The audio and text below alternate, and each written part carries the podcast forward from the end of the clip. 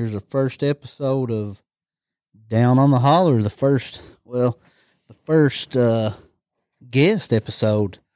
Uh, here with Brad and uh, our guest tonight, the one and only Ziggity Z man. Z Z Man Zach Sinners Ziggity Z. Ziggity Z. Uh, we're going to uh, we're going to talk about a lot of different stuff here tonight. Uh, let let Zach tell you a little bit a little bit about himself, but we're going to cover quite a few things. Probably going to be a a pretty long episode, I would imagine. Probably. So, uh, You're probably gonna hear Zach referred to as Zach, Ziggity, Z man, uh, Skull maybe. Might throw in a unknown from parts unknown. yeah, yeah, he is known as the unknown. Um, but yeah, there's all that. So, uh, you know me and Brad. Uh, Zach, won't you uh, introduce yourself? Tell us, uh, tell us a little bit about you. Oh, Ziggy Z. Uh, grew up on Pine Top. Uh, PBC, uh, big part of the PBC. Pine Top BLD Connection. When people talk about PBC, I always call, I always refer to myself as second generation. uh, grew up with a bunch of ugly mugs, Yeah. Hoodlums. hoodlums. But man, they looked after me. Those guys. Took we- you under the wing. We've lost a lot of them, Yeah. uh, but you know it is. You know, a, a lot of people think it was some sort of gang or something like that, like APG, but uh, but uh, it was it was mainly family, Brotherhood. you know, brother like brotherhood, brotherhood. yeah. And uh, I was the runt, I was the run of the bunch, um, but it was, you know, we had some really good times. Uh, so Pine Top and Bill D's been a big part of my life. And Absolutely. I grew up on Pine Top and met a lot of good people. There's a lot of good people in Pine Top, a great community. Um, Absolutely. I know some good people over that way. I You mean, know- people that don't know, me and me and Zach are uh, first cousins. Yeah, B- blood. Blood. blood. Yeah, they, you may be referred to on the show as blood. Blood. You know that, that's a that's something we all like to use is is is blood. Yeah. So, um, so uh, we're going to talk a little bit about your uh, your history, your past, your uh, your service, uh, a little bit of a adjusting how you adjusted after after the war, and so uh, how many uh, how many tours did you do, and, and how many years? Uh, I mean, I guess I don't I don't exactly know all the lingo, but a tour, how, a tour, Right, how how right. much how much is a tour? Well, um, in the Marine Corps, uh, the minimum when you go sign your life away, the minimum's four years. Oh wow. Uh, so during my four years, I uh, did two tours, and uh, my first tour was uh, I got to see the world. It was it was it was great. Uh, I I think I went to about fourteen different countries. Uh, Wow. trained uh, with uh, the Israel Army. Uh, got trained with the Jordanians. If, I think that's what they're called. Um, went to a few other, seen some pyramids. Went Oh, through yeah. Egypt. Uh, Wow. um, what's that big canal? Was it Suez Canal? Yeah. Uh, Uh-huh. So went through that. Yeah. Um, I was on the USS Kearsarge. Uh, was transported to Iraq Oh wow. by the Navy. Ooh. Um, but man, it was a it was a great tour. Everybody wants that when Yeah. they get Yeah. in, and they call it a humanitarian, Mhm. uh, uh, like a human, humanitarian tour. Or so I got to go to Spain. I went to uh, to a country I never even heard of, Bahrain, Hmm. like a little small country off Saudi Arabia. Went uh, went into Saudi Arabia and sold some weapons to those guys Oh wow. didn't work out too well. um, I went to Greece. Got some. I tried to get tattoos to every country I went to. Oh yeah. Uh, I couldn't get one everywhere, but I had one done in Spain. Had one done in Greece. Um, I was in Dubai. Everybody loves that place. Yeah, I see a lot And, about that. Man, Lap that's of luxury. Lap of Yes, luxury. Lamborghini police cars. so there you go. I mean, that's what kind of lifestyle they're living. Um. Well. Uh. The second tour was just Iraq and Iraq and Iraq. Uh, it's not a beautiful place at all. At least where I was at, I was in uh, Arupa, uh, Iraq, and that's that.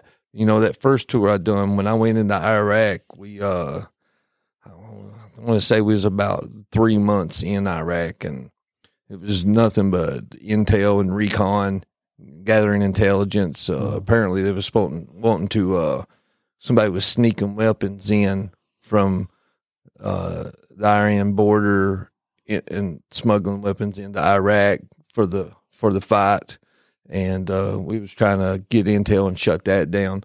So you know, my first tour, uh, I had a lot of good times seeing the country. But when I was in Iraq during that time on that first tour, I was hiding, snaking. You know, um, uh, my my mission was to uh, not be compromised. Uh-huh. You know, not be seen. And so we would hide all day long in the sand dunes, and then at night we would low crawl up and you know and observe, uh, write stuff down, what kind of trucks were passing through. They gave us these like little metal stakes that we'd stake in the ground, and I wasn't told what they'd done. Uh-huh. I was just thinking uh, that maybe they were counting cars. Maybe uh, nobody ever told me what they were, but we'd put them where they wanted because that's what uh, the man wanted. Uh, the, but the second tour, it was ugly. Uh, the second tour was, was real ugly, and I I, I want to say that uh, I probably got shot at every day, Oh. and, and I it was something I got. Uh, uh, something I guess you adapt to. I got used to it. Like getting shot at wasn't no surprise. yeah, You know, it was just part of everyday life. everyday life. You adapt. I adapted to uh, getting shot at, and and it was um, And- something I guess you know. Yeah, the second tour was uh, a, a whole lot of stuff going on there, and the, and the reason why I didn't re-enlist uh, was a big part of that second tour. Yeah. uh, different incidents that went down, and Um, well, lost a lot of good guys. Yeah, and I'm sure that and that sucks, and that's you know we we back here in the in the homeland, you know, we read about it and hear about that stuff, and I'm sure it affects you guys to a pretty extreme. You know, we don't, you know, we just read about it and don't actually know how that feels. So I'm sure that's been tough to deal with. But uh, before we get into any stories, what what kind of made you want to want to sign up and, and go? What what was what what led up to that decision? Uh, that's that's a good question, Jordan. Uh, you know, when I during the invasion of Iraq, I was working in Lexington at a muffler distributor, and I remember watching it on the news, them dropping the bombs down in Fallujah and these other cities, and it looked like just pure chaos. But uh, my brother, uh, late Sean Sinners, uh, he was uh, well known around these parts for playing basketball, but he had joined the army. He was 82nd Airborne, Mhm. And um, he'd come back and t- tell me all these great stories and how much he loved uh, the United States Army. I Mhm. mean, it's uh, so you know he ended up uh, you know with the ended up with getting a brain tumor. And uh, at that time, he'd reenlisted and got out of 82nd Airborne. And for the people that don't know what airborne is, pretty much jumping your infantry jumping out of airplanes at probably anywhere between 30,000 Oh, up to 40,000 feet wow. uh, during the night, during storms, during the day. You you know you're jumping out of a plane and ready to dropping fight. into right, dropping right into the mix. right. And he'd uh, reenlisted and he'd become a uh, in the army. I'm not sure, but in the Marines, it's a drill instructor. I don't know what the army calls them, but he he reenlisted and became that, and he'd end up with a brain tumor. Uh, came back home with uh, other. I think they call it uh, other than some some kind of medical discharge. Mhm. Um, so uh, you know, he he fought a, he fought that for a few years, and uh, he everything was going good for him. He got real healthy, except his peripheral vision didn't come back, and so he's like, "I'm going to go back to the army. I'm good to go." Yeah. And uh, they wouldn't take him back because his peripheral vision never come back Uh-huh. and uh, so um, he, uh, I guess that that that, that hurt him because Yeah. he, he Oh, really yeah. he really loved he really loved uh, being in the United States Army. and, and, there- and there's a lot of guys you hear about that that would prefer to, to be in service. You know, they, they love it and they just get so dedicated that they'd rather do that. So yeah, it's not surprising. Uh, it's he's um, you know, it bothered him, and uh, and uh, but shortly after, you know, he fought that good fight and fought as long as he could, and, and uh, eventually, it, it, it, you know, it, he, they, he was uh, he passed on. Uh, but before he passed, uh, my last conversation with my brother, you know, my hero, the guy I looked up to for my whole life, uh, pretty much taught me how to be a man. Uh huh. Oh yeah. Uh, at least taught me how to fight, anyways Oh yeah. and um, he, he, I told him I was going to join uh, the army and be a paratrooper, and you know, I, I wanted to make him proud because at that point I accepted that he was going to pass, and I think he, he knew it was coming as well, but you know, nobody really wanted to talk about it, but Yeah. it was just a matter of time. So uh, he told me not to go to the army, and I think he was aware uh, uh, that we were in war. The United States was in war at this time, Uh-huh. and uh, he told me not to go. And He said, "If you're going to go, join the United States Marine Corps, and you, because you're going to get better training." And man, did they! He wasn't lying. Yeah. We trained, trained, trained. Uh, it's. I mean, that's all I knew was training Yeah. and uh, so I joined. And uh, at that time, he was home, and uh, you know, I guess you could call it bed rest, maybe. Uh huh. And uh, I got went, and, you know, I, I, I shipped off. I told him my bye, my goodbyes, and I went up to Lexington and hung out with the, the rest of the PBC members, and they were getting ready to send me off. And uh, I almost didn't go. I almost didn't go at this point because um, I'd just gotten a bad car wreck. Uh-huh. Uh, my shoulder felt like it was dislocated. My face was black from a car wreck. My hands were cut up. Uh, and uh, that night, that I was a taxi cab was picking me up to send me off to Parris Island to boot camp. Uh, I woke up and the cab was there, and everybody come running outside to tell me goodbye again. I thought, and then they just dropped a bomb on me and told me that Lardo, uh, Thornsbury, uh, Family friend. Yeah, and and he'd been in a car accident, and and we lost him that day. Yeah. And I mean, it was a tough year. We lost a lot of a lot of So- good brothers. It's it makes me want to get choked up. Yeah. I mean, thinking yeah, about I mean, it. It's and tough, That's tough, man. I mean, no. Family. Yeah. I mean, Yeah, it's your family. Family, and And so, I mean, sounds like the your service got off to a bad start. I mean, that's a lot of a lot. I I feel like that would be a lot to take, knowing that you're getting ready to, you know, to It's a lot ship to out. take it any Yeah. in good Uh, Yeah, circumstances. yeah. I mean, yeah, I I had this uh, Neil Sloan. He, you know, I grew up with him just at you know next door, and uh, and he'd come outside and he was like, Zach, this is a good move for you, and you need to stay focused. And I I couldn't even think about. I got out of the cab, and uh, everybody was kind of shocked, and you know we were we were we didn't really know what to think, and I I felt at that time when I got that news, I felt like I was abandoning you know my family at that Yeah. point. and uh and Neil had told me he said look you you need to go. You've signed you you know you've signed up. You got to go. You got you got stay focused. Mhm. get in the cab. Yeah, he said it's okay. And and uh at that point uh you know I got in the cab and I mean I was heartbroken. Oh, sure. and um I was heartbroken for his family too because he was such a good guy Uh-huh.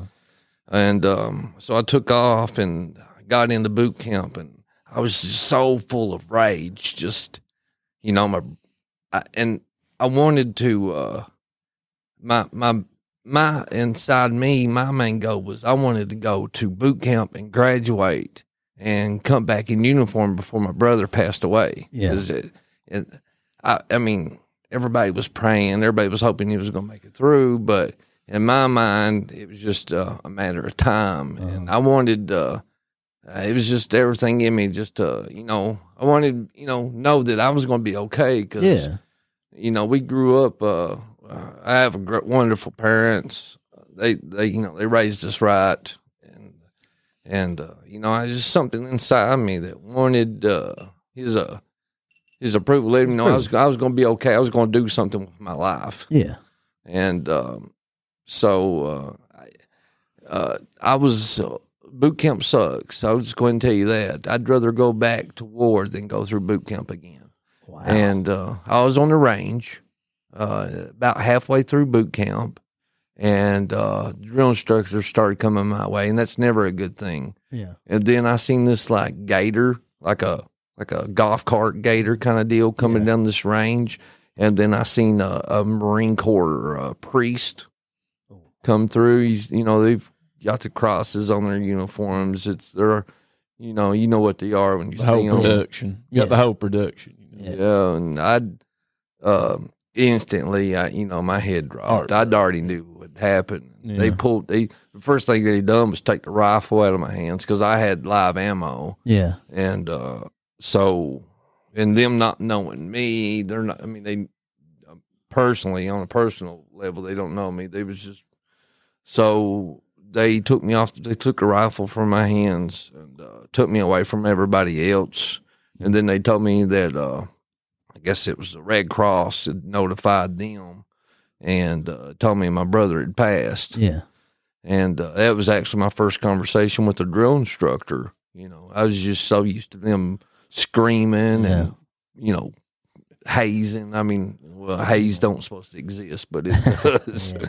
I guarantee. But uh, you know, they uh, you know, it was messed up. It was messed up because they didn't want to send me home, and I, I want to say that uh, because most people probably leave Parris Island, uh, that's supposed to come back, don't. they don't, Don't come come back back, yeah. because they've got a window to escape And, be uh, gone. yeah. and be Not gone, be back. done. Because I mean, it is tough. Yeah. It is probably boot camp was probably physically and mentally it was probably one of the biggest challenges I've ever faced. Uh, uh, I would guess the mental, probably the mental aspect, Right. is as bad as is or worse than the physical. aspect. if you if you don't have it in your mind when you go into boot camp that these guys are there to help you in the long run, in the long run, in the end game, they're actually making you a stronger, better person Yeah. fit for war. Yeah. I If you don't have that perspective, you won't make it. I mean, th- th- they're you know that I mean, I guess that's part of their job is to is to put stress on you and and see that you can hold up, hold up, and, and that you would be able to handle those tough pressure situations and stuff. They break you down, but they what what what happened was after they told me that they was asked me how close we were, and they already knew he was in the army, and they said if you we can send you home for the funeral and we'll put you in a uniform, but when you go to the funeral and you come back, you're going to have to start boot camp all over, and Wow. this boot camp, I mean, it's no joke. I mean, these guys turn you into warriors. I mean, they they break you down, and and then they rebuild you. And Wow. and I and and I, I told my senior uh, drill instructor, he was a staff sergeant at the time, and uh, I was like, "Well, we're talking about my hero." I mean, I didn't say it in those words. It was, "Well, this recruit requests permission to speak." And did all that, and he told me to relax. But they had me so. The training so. I don't know exactly the right word for it, but I couldn't turn it off. Yeah. I couldn't talk to him like a normal person. Yeah. Uh, You're, you're in that state of mind. yeah, I mean, it was it was like like brainwash maybe. Yeah. Uh, they've put so much discipline into me that I couldn't even have a conversation with him uh, like a civilian would. Mhm. And uh, so I told him I was like, I'll start all over. I was not, you know, I'm not going to miss my beauty, my brother's funeral. I done missed Lardo's funeral. Uh-huh. I felt horrible about that. Yeah. I'm not going to miss this one if I got the opportunity. Oh, yeah, absolutely. So I was like, I'll start all over. I said, when I come back, I said, I'll have a, an advantage. I know what to expect. yeah. Uh, you know, I'll be top of my class. Yeah. And uh, so, you know, they suited me up in a uniform. I come home, did the funeral, and you know, uh, I, I I had to fly back to Parris Island on Christmas Eve. And when I got back, the the range instructor was still attached to our uh, platoon in boot camp, and he he's they were watching. Uh, they were I don't remember what they were. They was watching something, and and uh, he stopped the video and made me stand up and acknowledge uh, that I that I was willing to uh, go home and and and start boot camp all over, and do it all over again, uh, and uh, to you know Yeah. be a you know to be there for my brother, you know, Yeah. my, my hero, Yeah. and uh, and he you know he put it in a lot better words than I did, and and uh, and he come over and shook my hand and told me how much respect he had for me to that I'm willing to start over, and I mean put it in words just talking about it's one thing, but actually doing it is it I mean it's a beast. Yeah. Oh yeah. I mean, I, it's I'm- no, it's no joke. And and what happened was they uh, actually they didn't make me start all over. They they pushed me back and put me in a different platoon, Uh-huh. and that was uh, that was just starting on the range, and uh, so I got new drill instructors, a whole new platoon of guys, and uh, went ahead and finished. Uh, and man, when graduation come around, it, it was a big day. Oh yeah. Uh, I'm sure, and with all that you've been through, I'd, I'd say that was a relief, man. Yeah, I, I recall it. I mean, I remember, you know, right up to the pretty much down to the day of Sean's funeral. And we was not. I mean, people was not sure if you was even going to get to make it. I mean, it's how Ah. down to the wire it was. I was unsure as well. It was. It was down to the wire. Uh, they uh, when they put me in that uniform, I I didn't have any rank. I mean, I wasn't even a private. I was still a recruit. Uh huh. I remember when I come back, I was still in that uniform, and see the guys in boot camp. They don't get to talk to each other. They don't get to have conversations. I mean, you're stripped from everything. Any type of right you got. I mean, if you wanted to stand up and stretch, not happening. Yeah. You know, I mean, you, they put you at attention. You go to attention. You stand up straight, mouth shut, eyes open, chin up, shoulders back, and and and it becomes a part of your posture, and it sticks with you, Yeah. just like anything. I guess, just- I guess, just like uh, it sticks with the rest of your life, just like I guess combat does. Yeah. Um. So this, your when you entered the service, was this? Uh, I guess this was after 9-11. or was this before?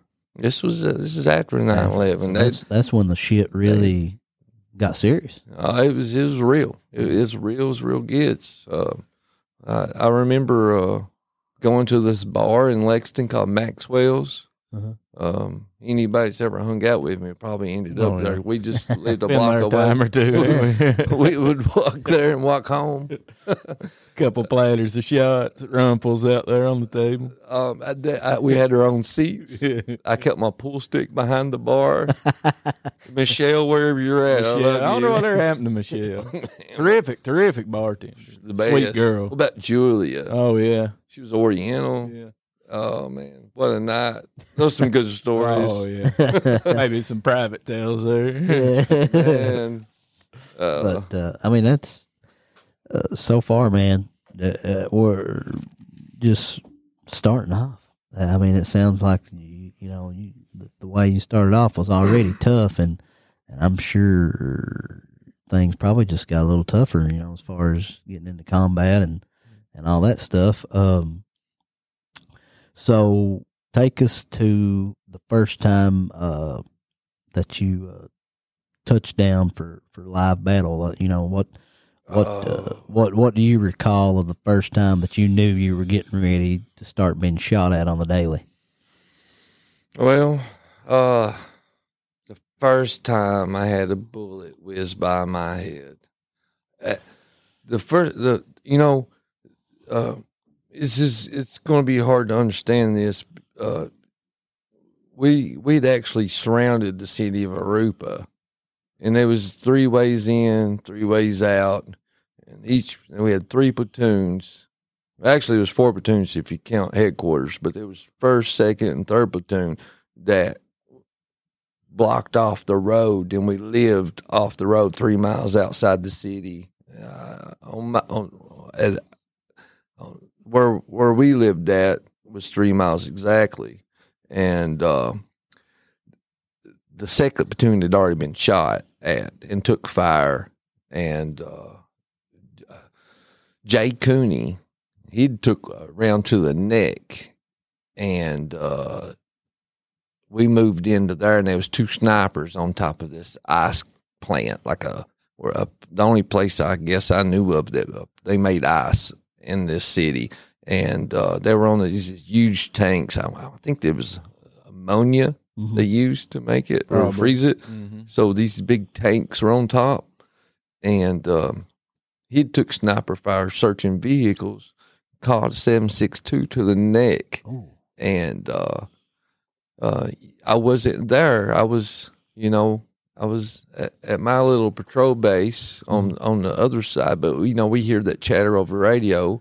and there's always a quick rec for us ready to respond.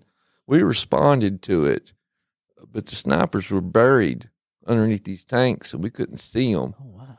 constantly had two cobras flying around. Uh, Lieutenant Ward, before I get into it, Jay Cooney's alive and well.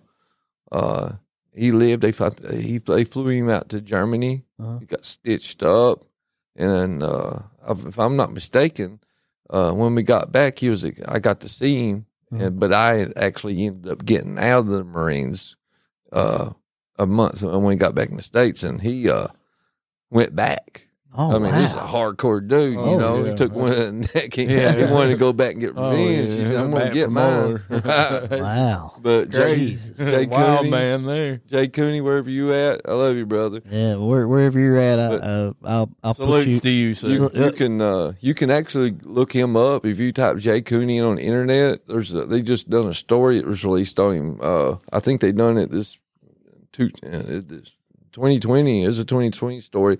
I can't remember who done it on him, but uh, it's a great story of about him. So if anybody wants to look that up, I mean, it's a hardcore guy. But getting back to getting shot at, we were all like, we'd not been attacked. Uh-huh. Uh, at the, in that story, there was two cobras that sent hellfire missiles into that building, and that was the end of that fight.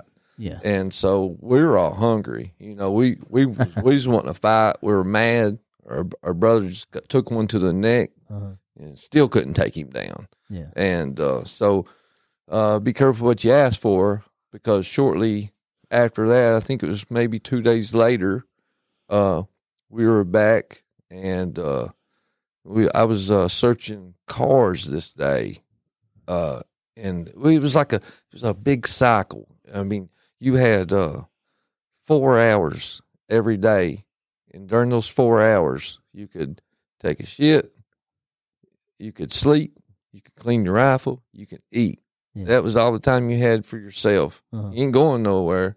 But normally, I I would uh, I would I would clean my rifle and I'd sleep, Yeah. and, that- and then I'd go back at it. And so during all during this, there's always somebody sitting outside our, our base that was searching cars that led into that city looking for weapons and bombs, IEDs, Mhm. and then there was always eight guys patrolling, and it was just a vicious cycle going over and over. Oh, And uh, this day, the first time I got shot at, we got we I was searching vehicles with uh, Andrew Hartford, and we got mortared. And during my training, nobody had ever talked about what to do when you get mortared. And if, What, what what what what exactly what's mortared? That's, Yeah, the people that might not, you know. yeah. pe- I mean, I 'cause got an idea. We got an idea. Okay. We've talked earlier, but people that out here listen that may not know what you mean. Uh, okay, you know, f- from what I know about mortars, I wasn't a part of a mortar team, but we had one attached to us. Mhm. And uh, I guess the best way I can break it down and keep it simple, you've got this long tube Mhm. that goes, you know, Like it's a- hollow. kind of like a big, like a fucking fire. Sorry, like a like a firework And- tube, of and sort of. have you, ever know, like- seen yeah, a, like a you ever seen a Nerf football? It's Yeah. got the big fins yeah, stick off like the a end. rocket in it, sort of. It's like that. It looks like that, except you know it's explosive, and you drop it in the tube, and then it hits a. Like I want to hits the firing pin at the bottom, and boom. And these Goes guys were accurate. I mean, they can't miss. I mean, the the the mortar team that was attached to us, they were. I mean, they were perfect. Do you think they, what do you think there was like precise measures, or do you think they just done it so much they knew how to space out? The training is just top notch. I mean, elite force, you know, United States, they're going to give, you know, they're going to give you the best training, Yeah. especially in the Marine Corps. Hoorah! Yeah. But these guys could drop one on you, you know, and no problem. Well, all they needed was grid coordinates. Boom.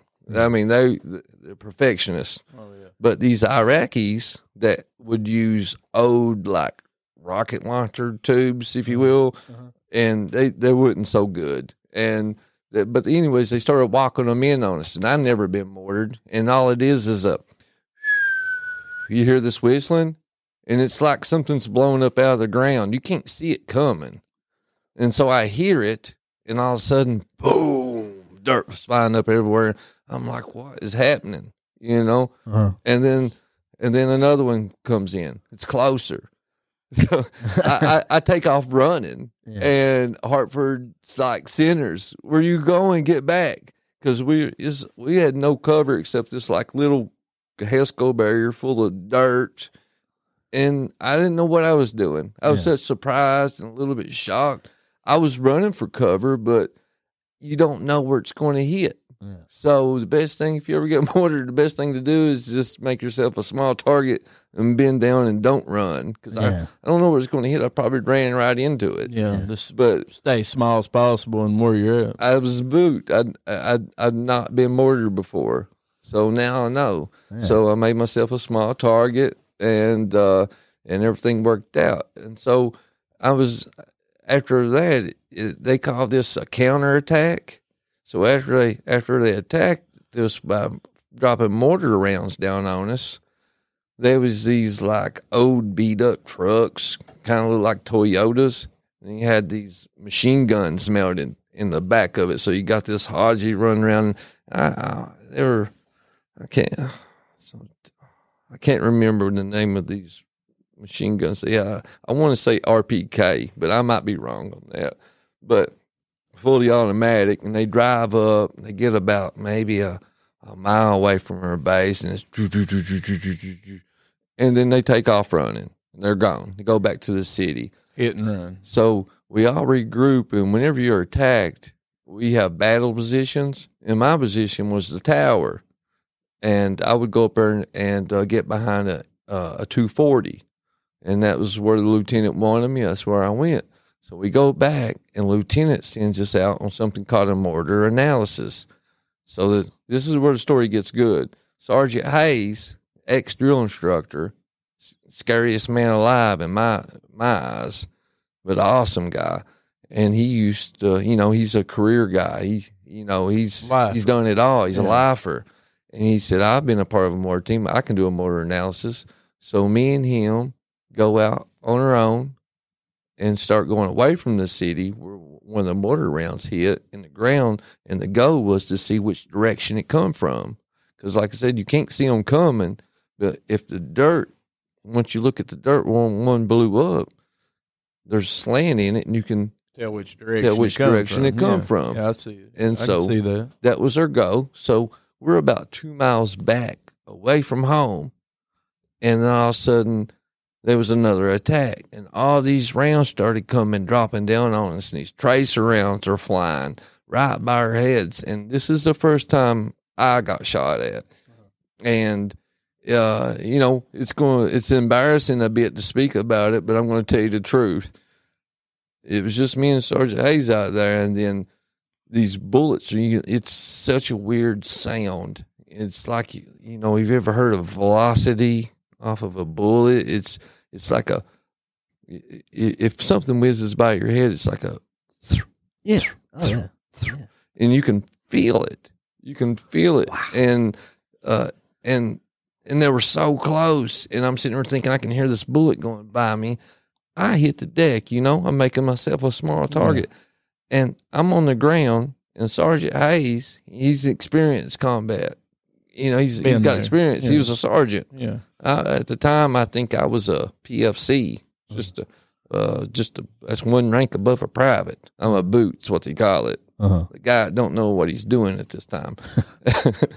uh, so uh, no, no, I was a lance corporal at that time, and uh, anyways, I was still a boot, and uh, and he walks over to me. He's like, "Sinners," he's like, "Get the fuck up, we gotta go." His exact words, and I I couldn't get my face close enough to that ground Yeah. because I mean they were just those bullets are right on top of me, Oh yeah. and I knew if I raised my head up, I'm di- I'm dead. Yeah. So I I couldn't get my face. I was trying to bury my face into this dirt, and and uh, he wasn't laughing at me. He wasn't screaming at me. He understood. I guess he'd been there before, Oh yeah. and he said, "All you gotta do is stand up." It's like I, my body froze up. It's like Just couldn't I, do it. I wanted to move. I knew what I needed to do, Just couldn't do it. but I could I could not get my body to move. It was just like, well, I'm gonna raise up and die. Yeah. So, and I had no cover. I'm just laying flat out in the open, and uh, nothing to hide behind. And so he says, "Get up, let's go."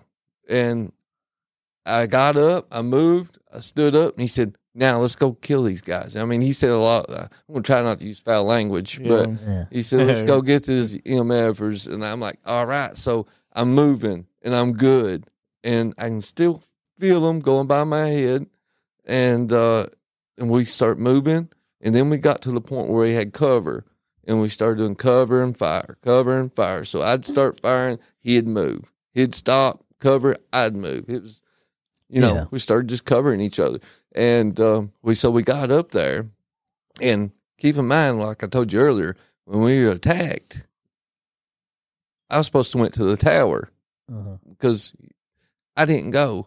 He he tells me, "Can you drive an LAV?" And I'm a scout infantryman. The guys that drive the vehicles, the LAVs, the, it's it's like a it's an amphibious tank, if you will. They go on land and water. It's a bad mamma jamma.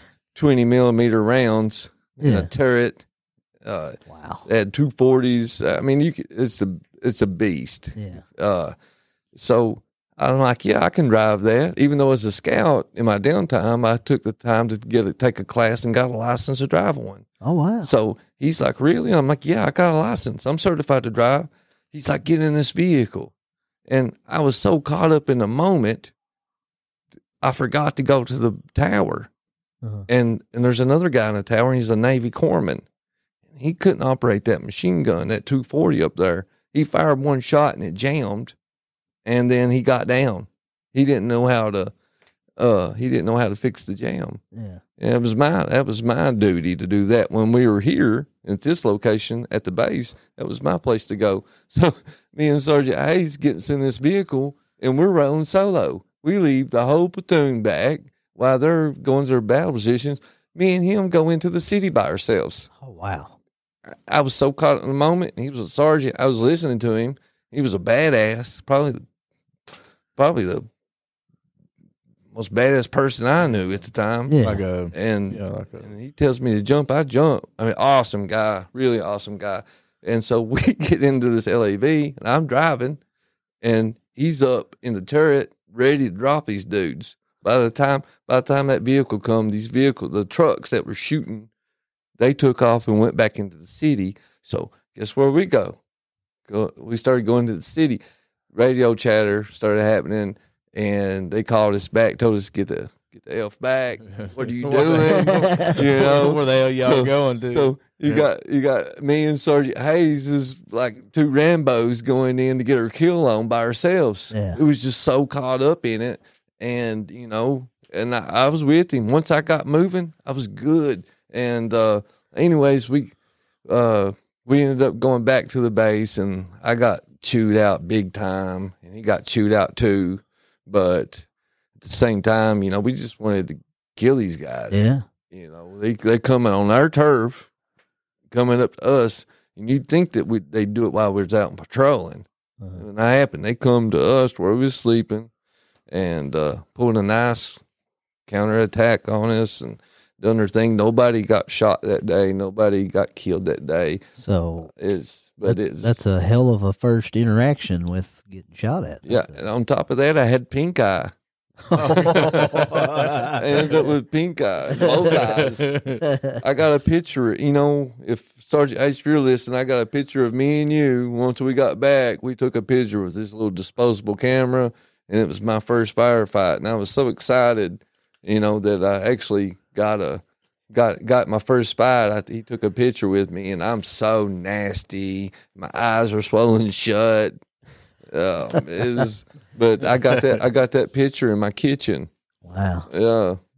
I, I can't imagine, man. Could you imagine? Oh, it's wild. Well, I'll tell you something else. What- Remember when I was telling you about us covering and moving? Uh-huh. My adrenaline was so, once I got moving, my adrenaline spiked so high that I puked three times oh wow. while I was moving. And I was great shape. I could run three miles in 1830. You've 18 always, you've always 18 been one of them dudes. That I feel confident you could go out right now and, and do a, a solid mile though. You, I mean, Uh, immortal in shape the, all the, the, time. the next day, I'd probably You pro- not be able to move. I know, but that's besides the point. But I feel like you could go out right now and you know. But I, I was thinking, why am I puking? What's wrong with me? And he, Sergeant Hayes, had told me, it's your adrenaline. Keep moving. And uh, and we kept moving. We kept kept kept, kept fighting. I can't imagine that that sound like you were mentioning with the bullets going by your head. Just uh, that would be something I would was- can't imagine. That's man, one of the things you can, you know, I could sit there and think about it all day, but there, I mean, you, you can't, you know, your you- mind can't wrap around the I mean, actual, yeah. that sound. You know? Yeah, and you see that stuff It's- on movies too, and, you're like, no way, you know, no way those guys could sit there and take that. But I mean, obviously, once it's it's insane to what the human body will adapt to. yeah, I mean, cold weather, hot weather, getting shot at. You know, I was I, eventually uh, these firefights kept happening, and I got more than what I asked for. Uh, eventually, I, my adrenaline wouldn't spike that high, and uh, I I didn't know why I was vomiting. I, I imagine it was just adrenaline because I wasn't I was as healthy as an Olympic runner. yeah. It was just my adrenaline was spiked. I puked, kept on going. It didn't stop me, but yeah, it's. I guess it's. I guess you think about it. It's hard to to to understand. Yeah, I mean, and uh, Get into it. I mean, obviously, it's happened to other guys at the vomiting part because he knew what was wrong with you. So, Yeah, I mean, I mean, mean, man, that must be a pretty normal thing. he- yeah, it's good to have good leadership, and especially in a firefight, you got to you got to have somebody with ex- experience. So, uh, so that was your first real firefight, getting shot at, and uh, so that that's a pretty wild story. So, uh, uh, take us into uh, how it progressed, and maybe some uh, some of these going into these cities, man. I'm, I'm with and so dealing with civilians. I feel like that would be something. Maybe take us into that and uh, tell us a little bit about doing some of those things. You know, that's that's a that's a good question as well. That the civilians there, you know, the the culture in the Middle East is nothing that anybody here would even think about. I mean, if you've uh, they don't use toilet paper. They they wipe their they wipe their butt with their they shake hands with their right hand. I think it was their left hand. So if you tried to shake your hand, somebody from the Middle East tried to shake your their hand with their left hand, uh, then it's uh, disrespectful. They're going to take it. It'd be like you giving somebody the finger. Oh wow! Um, they and they'll pull up. I can't remember what those dresses are called that these men wear, but they pull them up. It don't matter where they're at. They'll drop the deuce right there. They use a ball of water and they'd wash their hands off. I don't. I don't. I, I mean, they may have soap. I never seen any. That's a tough way to live. Well, it's they don't know any. Di- there was no. Those they don't know any different. Uh, I mean, it's a different culture. I mean, This is just a different Yeah. culture, and that's the way of life there. Um, yeah, I don't really have a lot of respect for it because the women over there are treated horrible. I mean, uh, if a woman, if, if a, a woman, women, a man can have six, seven wives, and if one of them's not doing their chores or talking back or not being able to reproduce, uh, he can trade them off for a goat. You can trade them off for property. He can trade for another wife.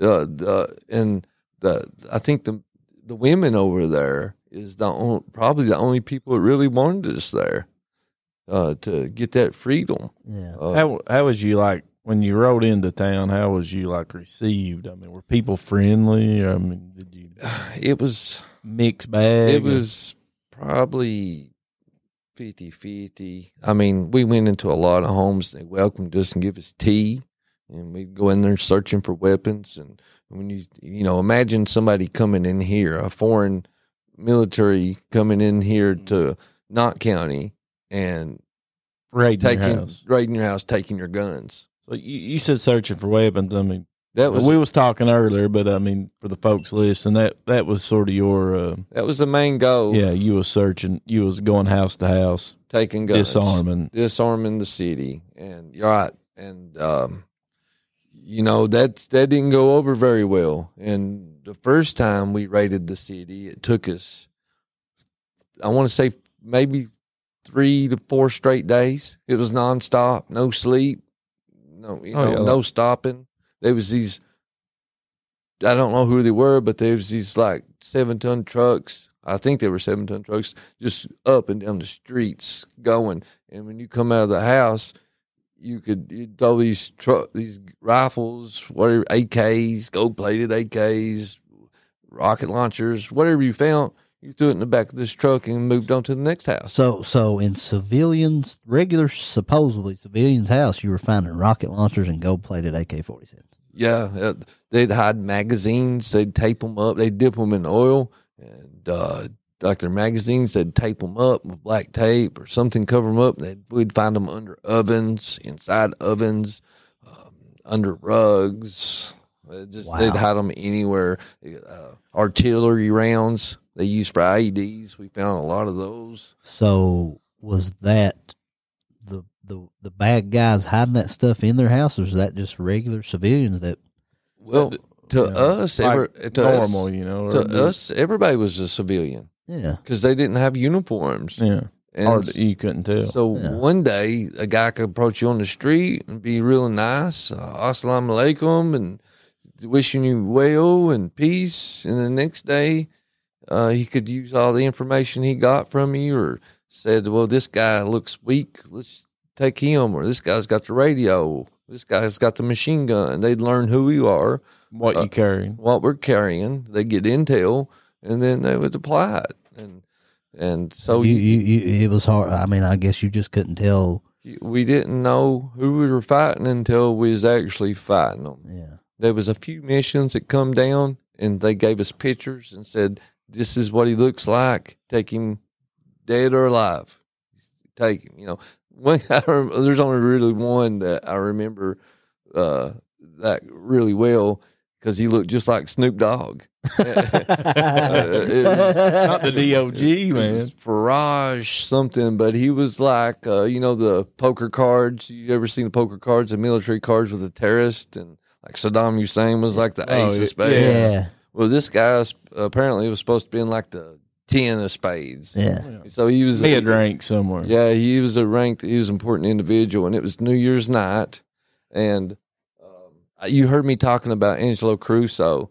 I was with this guy for my whole career, this guy, and a few others too, but um, that we was just talking about about a month ago, and it was the coldest night I'd ever been involved in. I got so cold I wanted to put my rifle down, and we was looking for this AKA Snoop Dogg, and he.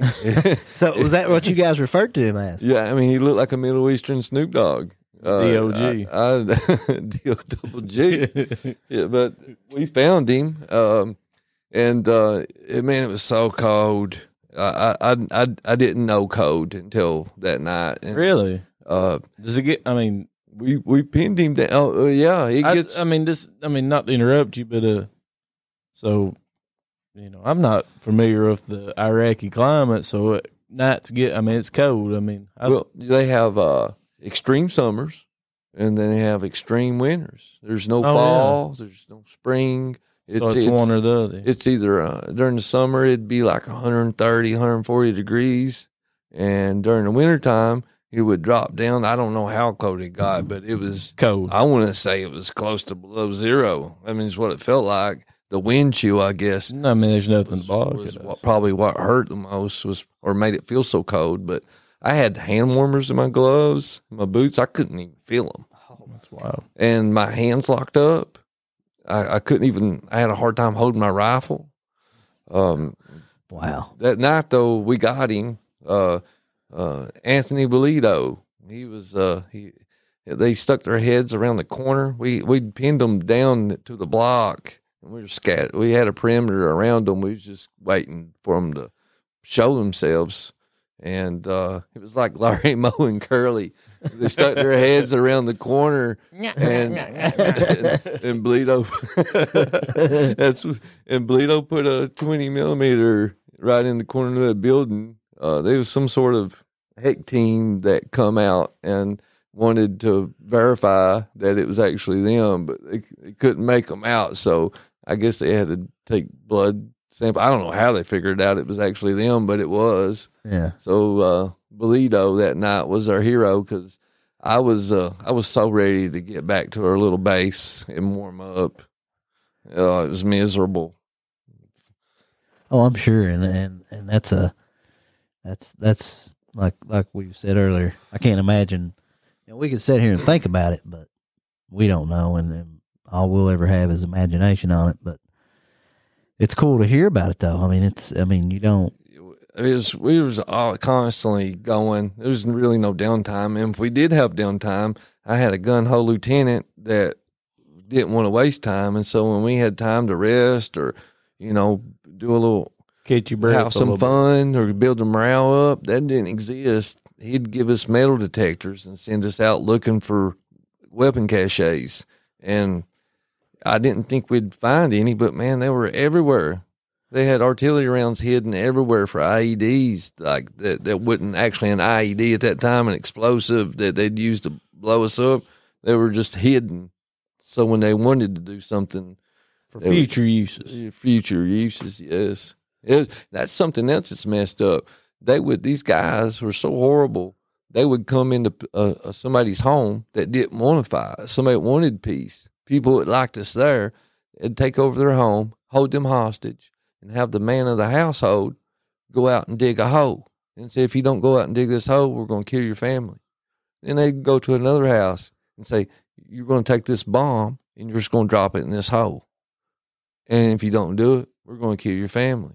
Yeah. And then there'd be another guy that maybe they'd say, You're going to go over here and put dirt over this and, and cover it up, or we're going to kill your family. So every time that we caught somebody that was up to no good, it wasn't the people we wanted. Uh-huh. We was fighting somebody that didn't want to fight. It was somebody that was being forced to. Yeah. Didn't have no choice in the matter. Right. They didn't have no choice. And it's such an ugly world. Oh man. We never. I mean, so more than likely, the people, most of the, not all of them, but if they didn't have a rifle in their hand and they were out there up to no good with a cell phone or or burying a bomb or trying to blow us up, it was somebody that really didn't want to do it. yeah. It was like, for instance, it was it was one day the guy had a a, a vest on full of explosives, and uh, and he come up he come up and blew himself up before he got too close, and he could have got real close to these guys. They took strap both. Of, I can't remember which guys it was. It's been so long, but I'm sure if they're listening, they know who they are. Maybe when Crusoe, if we get Crusoe on the phone, maybe he can tell us which one. I, I want. I know, about know it was second platoon though, because both of them took shrapnel to the legs, Legs. Oh wow. and uh, but you know. I think one of them ended up with stitches and got right, you know, just went right back to the fight. But it, he killed himself before he got close enough. That way, his family survived, and he didn't kill any of you all. and he didn't kill us. He killed that's- himself, uh, you know, That's just tough. That, I save mean, his I mean, family. imagine imagine how that guy feels. I mean, uh, just want peace, and you get forced to uh, choose between your your your family and Damned if you do, damned yeah, if you don't. no double edged sword. No good way for him to go about that, and that's It's- crazy, man. That's crazy. It's crazy, and it's it's. uh, I don't think a lot of people know that that happens. They think that automatically, well, this guy's wanting to kill Marines, Uh-huh. but he, they don't see the big picture. He's being forced to because he wants his kids to survive. Yeah, So all these people that fled out of Iraq, uh, that was going across Europe. I think there's a lot of Iraqis that's up in Dearborn, Michigan now, and they were. A lot of people say, "Well, you know, we don't want them here. They're unwelcome. They're probably spies. They might be one or two that are, but majority of them are just looking for peace. Peace. Just want to live their life. want their families to be okay. Yeah. Because I mean, if you're over there and you're being forced to do something like that, I mean, what do you do? You know, I, No? I mean, I got a, a guy I met. It's been a little over probably a year ago, uh, and I've actually become pretty good friends with him. And, uh, his name is uh, Ali, and I'm, I'm blanking on how to say his last name, but he's he's from Saudi Arabia, and uh, you know he was telling me all these big stories and stuff, and and and how they're you know he didn't want to fight for Saudi Arabia at that time. I don't remember what war it was or whatever, but he, he's an older guy. But anyway, he finally managed to get to America, and he ended up fighting for America against Saudi Arabia. nice. And and and, and that's what he was telling me. He's like, uh, you know, people even to this day don't like him because when they look at him, they think terrorist. Mhm. He's not from here, and it's not like that. Uh, You know, you can't group all these people together that you don't know what they got in their head. I mean, how can you, you know, like like Ali? I mean, you look at him. Yeah, he's from he's from that area, but how can you say that he has bad intentions? I mean, that's just there's people that want peace too, and and a lot of people in America don't understand that, and and you can see that to a, I can understand it to a point, but not everybody's out to to. I mean, Right. It's it's it's like you ca- you you can't hate somebody where they're born and they're not in a position to move. yeah, So it's it, it's sad. It's sad. I mean, very sad. And and yeah, they were there's some pretty horrible people over there. I mean, they chop people's heads off if they didn't believe in their religion. Yeah. If you're a Christian and you and and uh, you tell people you're Christian and proud over there, um, your head gets chopped off. wow, At the same in- time, I'm sure there's lots of good people too. I mean, it's very it's it's sad and and uh, and I guess uh, the, when I was over there and guy really got into the the really really got into it, I'm sitting there thinking, what am I doing here? You know, yeah, what have I done?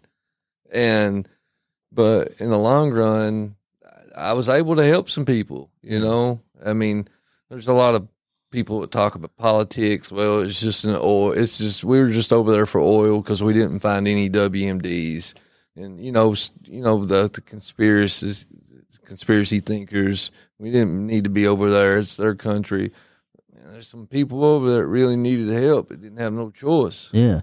So, and and that's something else I want to ask you about. So, this is uh, this is after 9-11 that you're in here. What what were you told that the mission was? What was your job? I mean, what was the end game when you when you all you know your your crew went over there? What what were you there to accomplish yourself? the the main objective for us and when we on that second tour it was draw enemy fire close in and destroy the enemy so we patrol around wait for somebody to shoot at us draw them out, Draw 'em eliminate out. 'em. draw them out make them shoot at us then close in and kill them Yeah. and if we couldn't kill them with the rifles we had two cobras helicopters. They'd send in the Hellfire missiles, take out the whole building. Uh, it's, there was a lot of collateral damage, a lot of innocent people that got killed. Uh, it's, it's one of the very downsides Tough. of war. I mean, that's War's hell. So, uh, war is probably it's I don't I, it's hell. It is. It's hell on earth. And so while you guys were doing that, I mean, you know, I guess that was trying that was helping what the bigger fight at the time, I guess, was, and that was trying to find bin Laden, I guess. Is that what at that time did you guys know anything about that bin Laden done it or, do- or did, was he never mentioned? No, I, there was no. Uh, there was. I mean, I'm sure he was probably mentioned at some point, or maybe some other units. I mean, we got a pretty good sized military, but as far as us, we were just focused on this city, Arupa. We're going to get all the weapons out. We're going to kill what terrorists are inside it, and then we're going to do this for seven months, and then we're going to get relieved out. We're going to go home and wait for the next mission Yeah. or or re-enlist and take another mission. Yeah. Well, and I mean, and like for us back here when all this was going on, I mean, obviously we just see what's on the news, uh, and you know, all all that the American people are getting told was it's a war, you know, to fight terrorism and uh, what happened with 9-11 and find Bin Laden. I mean, you don't. You when, like for us, you see that, and you don't think about the little small stuff like you got. You know, the the things like you guys were doing. I mean, that's stuff that had to be done too, and you know, for me, I'm picturing we're all over, you know, our our uh, military's over and they got one mission that's to find the the main terrorists and stuff. I mean, you don't think about this stuff like you're talking about. We just see we're s- over there. You see what the, the I guess I guess I I don't watch the news. The headlines. Uh, You The headlines, see the you know the I- big pitch, the Right. headline. The the I I was watching the news when they dropped the bombs during the invasion, and that and uh, that that got me right in the middle of it.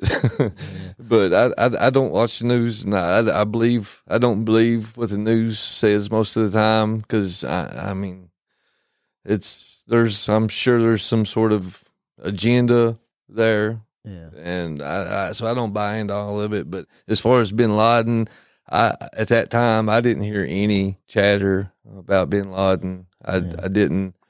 Um, I'm sure there was a lot of talk going on about him, but um, it was all Saddam Hussein. I, I really I don't. As far as him just being a dictator to and cruel to his own people, I, I, that's really the only thing I know about the guy. But when they hung him, I was when they hung him over there, that was that was a bad day. We got in a firefight that last four hours, and I I didn't think I was going to come out. yeah, I didn't. Matter of fact, on our way in, we, it was an unauthorized patrol. We didn't even supposed to be patrolling that day, uh-huh. and uh, we were trading our stuff off. Like I had uh, DVDs, like a little DVD player, and I had the small Smallville season, and uh, I remember uh, telling her, you know, uh, uh, I remember uh, my buddy Doug. I remember telling him that if if I end up getting popped, he could have my small Smallville season, and and if he got popped, I was going to. Uh, I think he, I think he might have had the Friends seasons on DVD.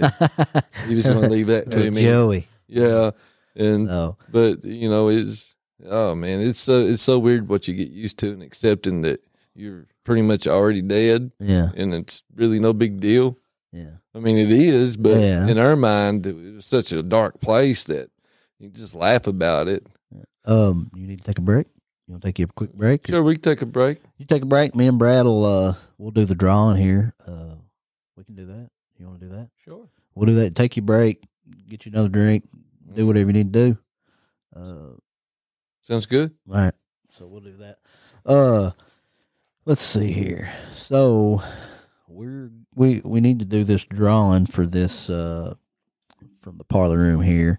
Uh, For the parlor room winner. the parlor room winner, uh, two T-shirts, uh, and a and a one hundred dollar gift card for a tattoo. So We got the cup here. You can go, Russ. yeah, rustle it up there, and uh, let's see what we got. Um, there can only be one, and there it is. You have it. Who do Have we? it. James Napier. James Napier. Oh, wow. so, Jamesy so, boy uh, coming James, out the James win. Napier, I got a little something for you here. Yeah. So that's cool. So, uh, yeah, get it up there. Let, let's see. Yeah. Validate that. validate that. Yep, that there it is, number twenty six on the list. So uh, he gets a a, a free hundred dollar gift card and a and a couple of t shirts, courtesy of the Parlor Room, John Haywood and those guys over there. So that's good to get that out of the way. Great gift. Yeah, great gift. And uh, I know he's tuning in, and I know he'll be. He, Oh, he'll ta- be ecstatic. yeah, I talked to him today. He uh he said he enjoyed the introduction, so uh that's cool, James. Uh get up with me. We'll uh we'll get you took care of.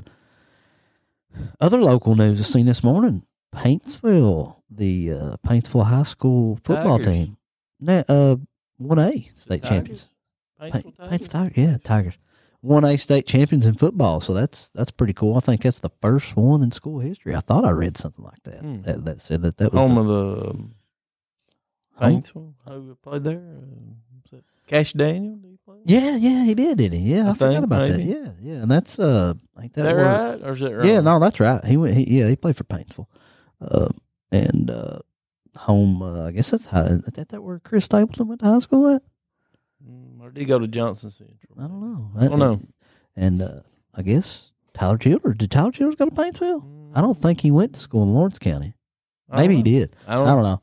Paintsville's semi-famous. But anyway. yeah. But anyway, uh, congratulations to them on that. Congratulations to the Tigers. Uh, Yeah, Represent East Kentucky well. Yeah, yeah, and and I read a I read a little article today about uh well, I don't know that it was an article as much as somebody talking about how uh, uh sports in the mountains different. You know, uh, the, it'll be you know East Kentucky here. All all these local, you know, in our area will celebrate them winning because it's a mountain thing, man. It's it's something to uh to be proud of here in the mountains. To to Yeah, it's the- not like this. You know, it's a a mountain team wins. It's a win for all of us. Yeah, yeah, and and and, and I couldn't agree more with that. I, I think that's pretty cool. So uh, there's that, and uh, so like I said, congratulations to them. Um, while we're here, uh, I think we're having a little trouble with that camera right there. It keeps wanting to not. re- You need to record it for a little bit, so uh, good chance that uh, Zach will be our main Main focus. main focus. Uh, so we'll get that figured out. I'm gonna have to come up with a okay, uh, come up with a a, a few more uh, uh, cameras that that could really uh, help us out.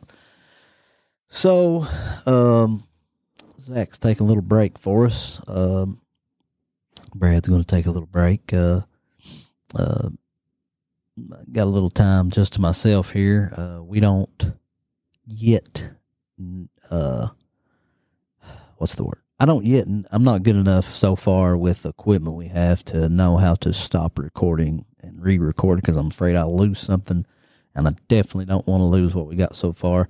So we'll keep recording. Uh, this may get cut out, and it may not. Either way, listen, doesn't matter.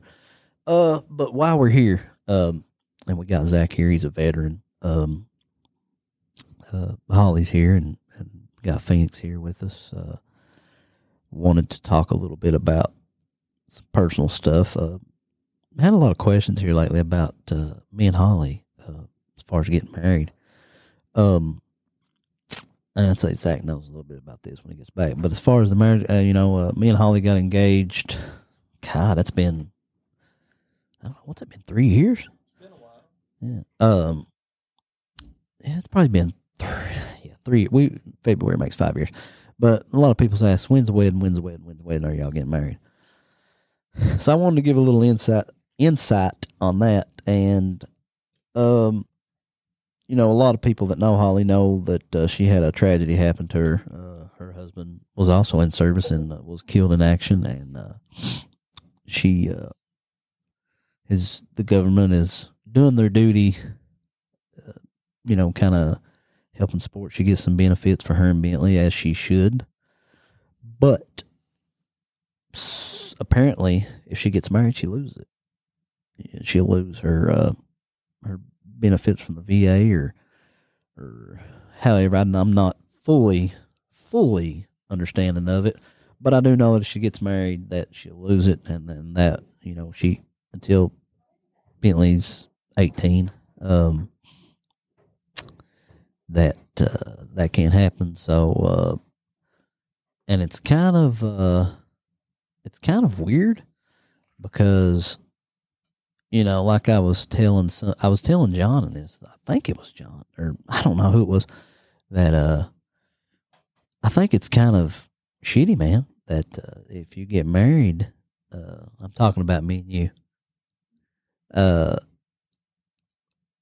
I think it's kind of shitty that they would take that away because just because you get remarried, I don't think that's going to erase your memory and the things that happened, and, and I think that's kind of crappy of our government to to go that route. I think it uh, people that's went through that stuff should definitely be taken care of because you know that's kind of the ultimate sacrifice type thing. So that's why we haven't got married yet. Um, for the few people that's asked here lately, I'll just throw it out there so everybody knows and everybody hears it. So that's that. anyway, uh, what else we got going on, man? What's uh, you you brought us in some uh, I guess brandy. some- yeah, Brandy brought it home today. uh, Bri- we were just talking about the Black Sheep Bakery and Brick Oven Pizza over there. Uh, we were just talking about that on the uh, the intro, and uh, Brought home a couple of uh, fresh pies. a couple of fresh pies, fresh delicious, pies, absolutely, delicious as always. yeah, absolutely delicious. Uh, Nothing but a high praise for Black Sheep. absolutely, absolutely. And I hope that somebody in their uh, circle hears this because we're definitely going to have them on at some point.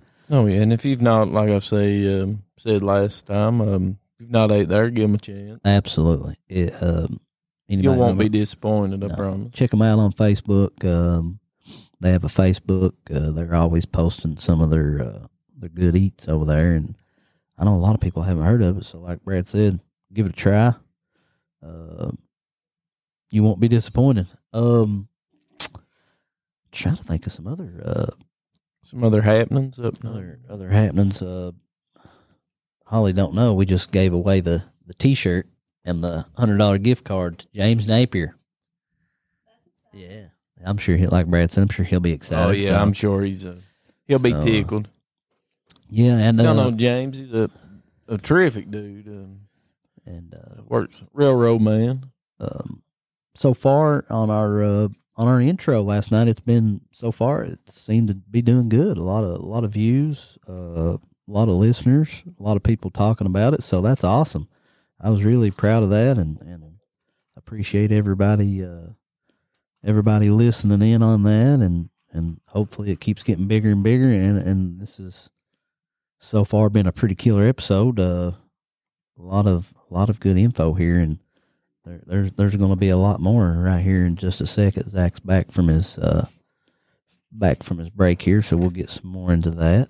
Uh, he's going to light up a, a cig stove here. Smoke here. Looks like he's got him a fresh drink. yeah, fresh drink. He's he's ready. He's Looks like he's got a delicious looking drink down Yeah. there, making my mouth water. I might take a little, a little- Uh, maybe a little splash in my mug here if you don't care. Maybe a little, little sip of Coke if you got one. wow, Holly with one on deck, just like that. I'll leave one right on deck. Yeah. Just a little splash. Um. So uh, we'll get back into that. Here you go, sir. Thank you, Z man. Yes, sir. Ziggity Z. Yes, sir. So, um, we talked about this and that with with stuff. Uh, I guess next thing I Maybe uh, let's, uh I want to hear a little about uh coming home, man. When you uh, got out. yeah yeah I mean well, and and two the main thing uh, that I want to hear is what made you want to get out uh, first and foremost, and what it was like when you came home, and and, and how you felt, and and what it was like getting kind of really getting back into society, man. I mean, because you were pretty much out of it there for for for the tours. I mean, I guess it's it's a lot different than living in regular society here. So tell us a little bit about that. Uh, uh, there was um, uh, we've been talking about fighting, and there was so much of it. Uh, fighting wasn't the reason I got out. I mean, I, of course, I got tired of getting shot at and seeing my buddies get shot and people getting hit by IEDs, but that wasn't it. I, I tell you what, me getting getting out of the United States Marine Corps was uh, was a, on a personal was a personal. Uh, it it was it, it, being from Kentucky is it's hard to speak speak for everybody else in the United States, but for me, it was so tough because I was around people from New York, New Jersey, uh, Massachusetts. Uh, I mean, upstate. I mean, everybody. If you haven't been upstate, then you need to know that people up there are a lot different from here. It's, uh, I mean, I ain't saying they're bad people. I different, mean, I, a different culture. yeah, I mean, I, I, I, the brothers I met up there, I love them. I mean, I'd give my life for them, uh, and they know it, and they do the same for me.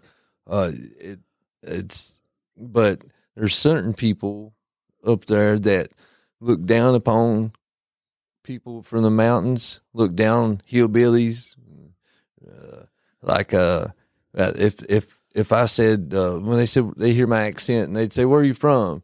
I'd say Kentucky, and they, and they say, "Oh, you're you're from Clantucky." I was automatically uh, identified as as a racist or something, Yeah. and I, I didn't under, really understand it. But you know, a lot of guys would say it in a joking manner. But I had a sergeant that I uh, he went with me on my first tour. Um, I, actually, my first my, the sergeant I had on my first tour was from Kenya Uh-huh. in Africa. Mhm. And I, I loved him to death. He was awesome, great leadership skills. I wish he'd stayed with us, uh, but I ended up with a guy, and I, I, I think he was uh, he was upstate somewhere. I, I can't I can't remember where he what state he was from, but he gave me such a hard time about my accent. And you know, guys that say stuff and joke, tough love, you know, that's no big deal, but this guy was re- relentless. He would not stop. Uh, and if I said something, he would somebody translate for me what he said. Wow. And it was just, and it just wasn't one or two times. It was every time I had something to say, yeah. or and he would, and he was just always picking and picking, and and it, and at first it was it, it, at first he didn't pick at me we had uh, African Americans in our platoon when I first got there, and you know, um, uh, one of these guys I went just went and met at a, a at a wedding. Went to a wedding down in Tennessee, and he got in his face, and he got tired of it. I won't use his name, but if he sees this, he'll know he'll know what I'm talking about, and the rest of the guys do too. But he got tired of him picking at him, the sergeant picking at him all the time, and eventually he lost his composure and and and said something back to him. And when he did, oh, yeah, I'm a sergeant. You can't talk to me that way. He pulled rank, Yeah. and and then they it, a big ruckus broke out, and then they put him in a different company. And uh, I still talk to him uh, on a weekly basis on Facebook. Um, and I got to go see him not too long ago at uh, at a uh, Willie Hanson's uh, wedding an awesome guy. I mean, a great guy. Uh, I, I, he's I, I think he's in Chicago right now. But anyways, this is what kind of guy the sergeant was. He didn't have nobody left to pick on, and then he started gunning at me. Yeah. And so we were. This is this is this is the reason I got out was because of this guy. It, it was the breaking point for me we got into a uh, we was doing a patrol and uh I already knew we were going to get shot at. I mean, we're it was just it was no surprise. Yeah. And I got to the point where I actually knew where we were going to get shot at as far as like danger areas. This is a bad spot to cross, you know, moving from point A to point B trying to reach, you know, Yeah. to keep pushing forward. It was a, it was you know so eventually you, you know where the danger areas are, and so uh, Angelo Crusoe and uh, it was either Matt Hoff or Christian Richardson. They were at the front of the patrol, and they crossed this long danger area. I mean, it was we should have probably went around, but they crossed. Everything was fine, and so I'm up next with uh, Andrew Hartford. He he's he got out of the Marines and joined the Army. Uh-huh. And, uh, I actually spoke to him about a week ago. He's in Sweden, based out of Germany, Oh wow. doing some training with Special Forces. And he lo- he said he loved it. So me and anyways, me and and Hartford was up next across this danger area. And so what happens when these two guys cross? They set up shop over there and, and provide cover fire and then the guys behind me is going to pop up and provide cover fire. So when I start getting shot at, you know, I got somebody there covering for me. Uh huh. So we're running across this huge area, it's, it, and uh, it's first also the first time I got I, t- I had tunnel vision, and and I, I'm a fast runner. At the time, I was I, I mean, like I said, I could do three miles in yeah. eighteen thirty, and I'm getting shot at. I cross, I get about a quarter of the way across, and I'm running, and the bullets are coming, and I could see the dirt flying up in front of me oh, and I'm like juking, kind of like Rambo or something in the movie. I, I trip and fall. I, I get up, I'm moving, and I could not run fast enough. And Hartford, I always outrun Hartford in training. I'd smoke him. Yeah. But when you're getting shot at, I guess he was holding back because I mean this dude that was, extra gear. he there. was gone. Got that I mean- extra gear in. I don't know if it was his dust trail or the bullets pulling up the dirt, but he was gone. Yeah. And so I'm like trying to, why? I'm sitting there thinking I'm running and I'm juking, I'm jumping, I'm trying to get this, you know, I'm just trying to make it across the street. And um, my adrenaline was spiked again. Anyways, it felt like it took forever. Like I'm, I got over there. Anyways, I made it.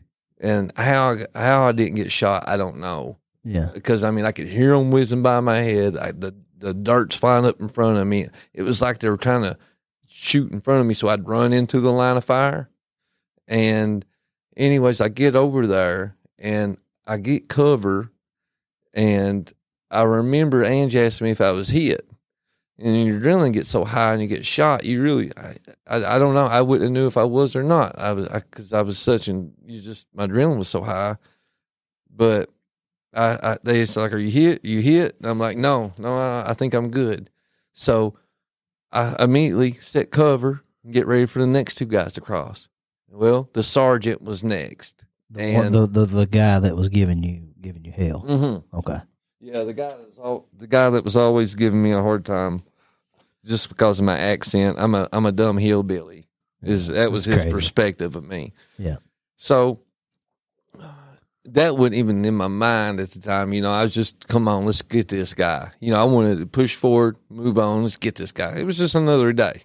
Yeah. Well, he don't want to cross. The sergeant. Right. And he don't want to cross. And he gets on the radio and hollers and Crusoe had the radio on his back and he says he says tell sinners to come back across the street. And and you know, I'm sitting there thinking, you know, he's joking. This guy's just giving me a hard time. He keeps giving me a hard time. And and I'm like, nah, I was like, let's push forward. Because in the Marine Corps, that's what they brainwash you. Keep pushing, keep pushing. You don't Yeah. run Yeah. shooting starts, you go towards the shooter. Yeah. So, and I'm like, I'm like, Ange, I said, I said, you want me to go? I said, are you thinking where I'm thinking? Should we keep pushing forward? He said, he said, yeah, we, we trying to cover, you put cover down. Let's get everybody else across. And so he's like, no, tell sinners, I said, I'm ordering him to come back across the street. He said, and I'll find this sniper and we're going to draw his fire out and I'll take him and he couldn't see him. I couldn't see him. We there was so many windows, nobody knew where he was at, Yeah. and um, it was just a bad position all the way around. So I looked at Caruso and I said, "If you want me to go, I'll go." Yeah.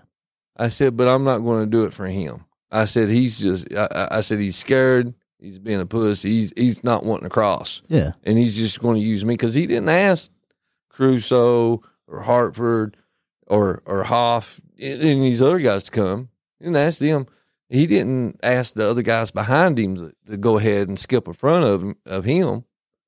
He was wanting me to come back across And and draw this shield fire. Yeah, he's going to use me as bait.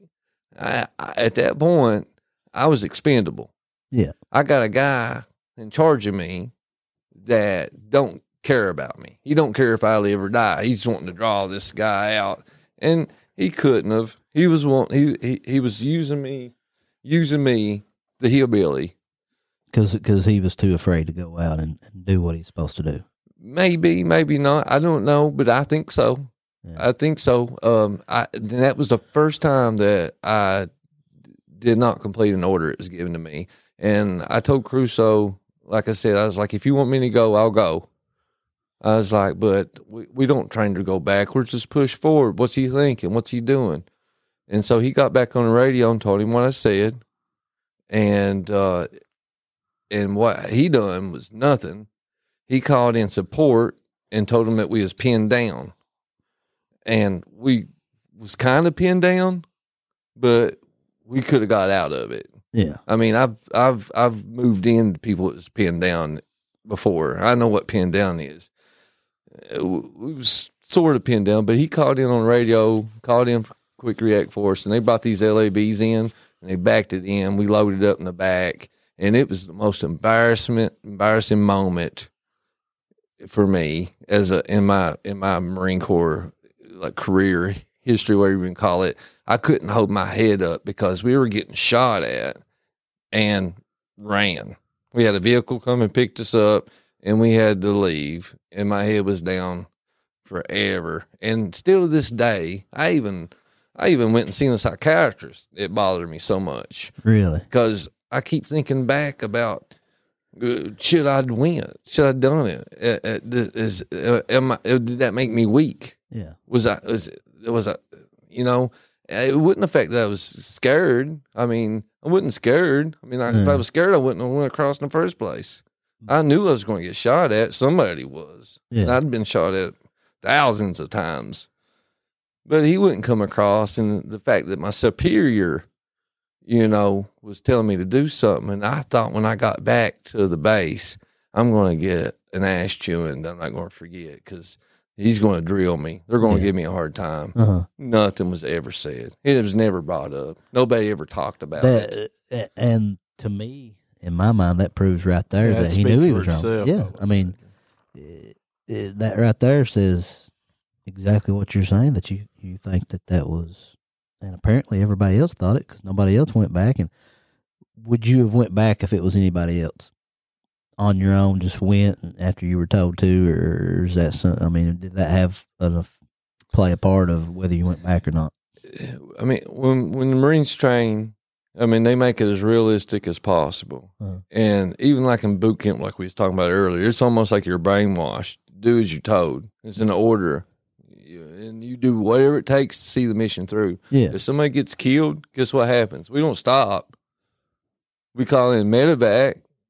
We try to get we take care of the wounded, but the mission gets completed. yeah, And that day, the guy was shooting at shooting at us should have died. yeah. He should have he should have died. We should have kept pushing forward. And if we couldn't have got close enough to find out where he was at, we could have known which building he was in, pop smoke, called in our our strike, and and blew him up. yeah, And you know, it wasn't shortly. It wasn't long after that my lieutenant got shot in the side from sniper fire. Uh, it, it it broke his ribs. It didn't penetrate the flak jacket. Who knows? It's probably the same guy. yeah. Probably the same guy. And you know, he probably wouldn't have got shot if we if we'd moved in and killed him. Yeah. But you know, in in in my mind, and nobody else, like I said, we didn't ever talk about it. So, it, in my mind, it was you know, I felt like you know we lost, we lost that day. But it wasn't your guys' it was it was your sergeant's call on leaving. I'm guessing. Yeah, he he he's the one that called in So there, the at, ride for us to pick well, at the end of the day, there's nothing you could do. I mean, nothing you guys could do, even though you felt like that. It wasn't your call. So I get. I mean, my point being is, from my perspective, I wouldn't. I mean, that's something that I wouldn't feel bad about because number one, you had no control of it, and and you know, I don't. It's it's a very odd story, especially you know I I, I understand exactly what you're saying, but uh, like you said, you had to see a psychiatrist and stuff for it, and It made me feel weak. yeah, and and and and and if if I could go back now, I I, I would if I could go back in time, I want to think that I I, I would want to go back. ac- I'd run back across the street. I would have done it, and grabbed him by his flak jacket, and ran him back across, Yeah. and got him across the street. And it, it and you don't supposed to do that to your superiors, but if I could go back in time. I'd ran back and got him and made him come across and that was because that's what Sergeant Hayes did to me. He got me, he come over there and he got me up off the ground and see me past my fear.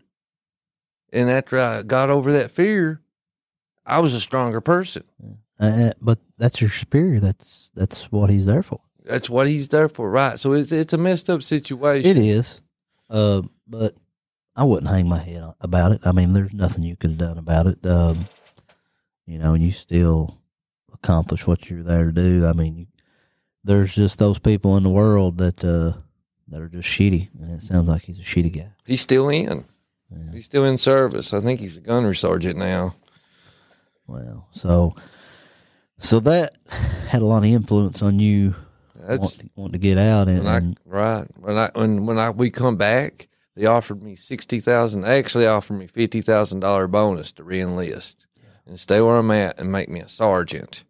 And they said if I'd sign the papers after we passed, I guess it's the uh, equator. At some point, it's tax free when Yeah. you sign your papers. So I would have got sixty thousand dollars plus a pay raise plus rank. I'd become a sergeant, and um, and I my captain, uh, the captain uh, Walger was a captain at the time, and he even offered uh, send me to uh, to make me a lieutenant, yeah, send me back to the academy, make me an officer.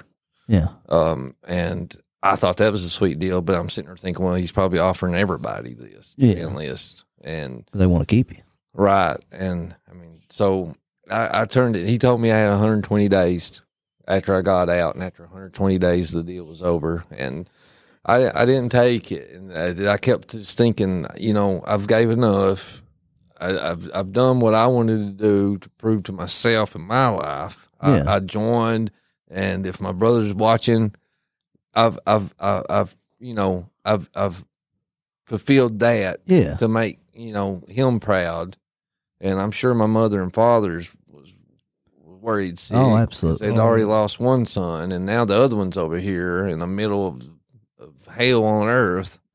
So I got out and I come home, and it was and that was that was the reason the day I felt expendable and felt what it was like to be a tool. I was Yeah. I was I felt uh, Marines Marines are different than any other branch. I mean, I've spoke to people in the Army and Air Force. We got a cousin Bracken who's retired from the Air Force, and everybody's got their own problems and issues they've went through. They all deal with it different. yeah, But for me, that was the breaking point to where I didn't feel im- important. I felt as a tool. I, I felt used, and it was just this one guy that I allowed to beat me down because I was I was a hillbilly. I was not important. yeah, and that, and that's uh, kind of some of the reason behind me wanting to start this podcast too was to to let people out there know that we're not just hillbillies. We're not just uh,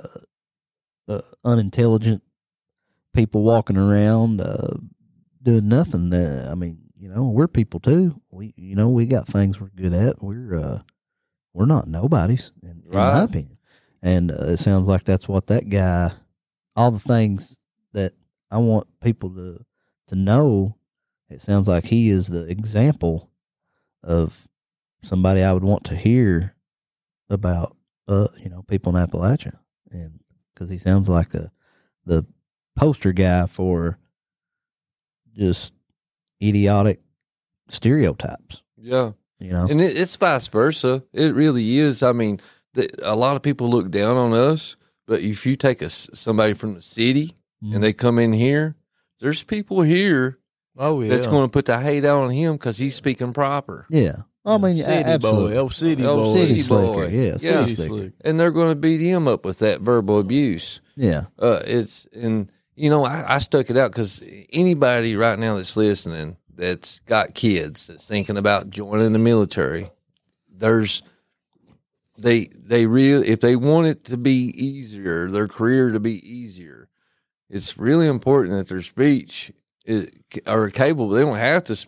They can keep being who they are, but I never heard the end of it with my accent. yeah, I mean, that was probably the toughest thing that I had to deal with. It wasn't the physical uh, running, push ups.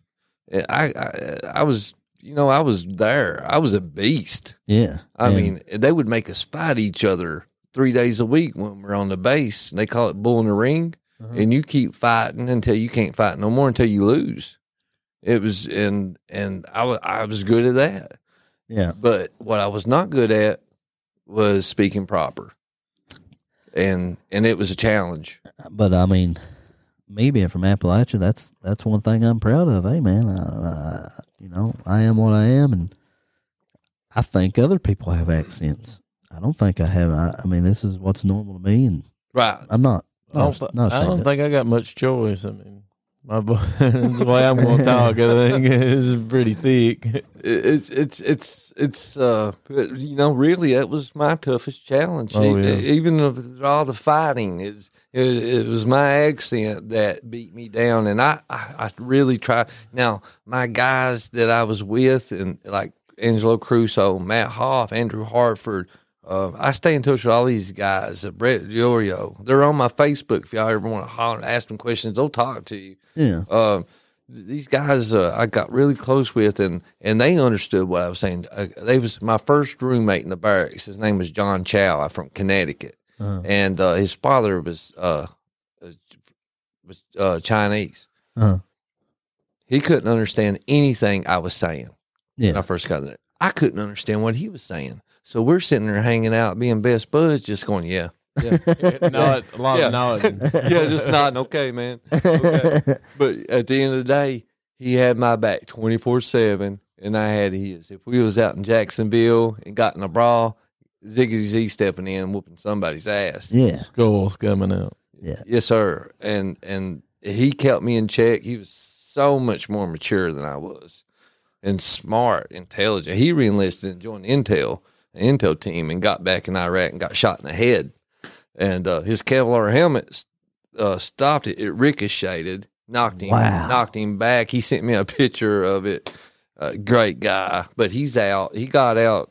Uh, I want to say he got out last year, and uh, he was at a football game. Um, I was wanting to, I can't remember who was playing, but they brought him out on out of the on the field during this NFL game Really? and announced everybody Gunner Sergeant John Chow, United States veteran, just come back from.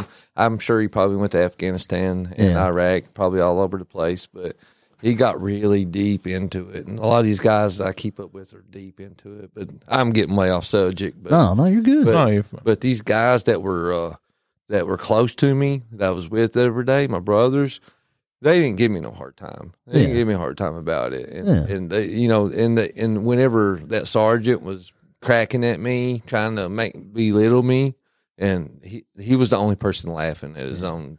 well, so statements. so let's rewind back. Just so there was never nothing said about that incident running across the street. Nobody ever said nothing to him. You didn't say, didn't bring it up. Nobody talked about it. I was expecting to get chewed out or maybe even demoted because you're in the middle of combat and I'm I'm I'm I'm I'm giving an order, and you know it's and I'm saying no, Yeah, not doing that.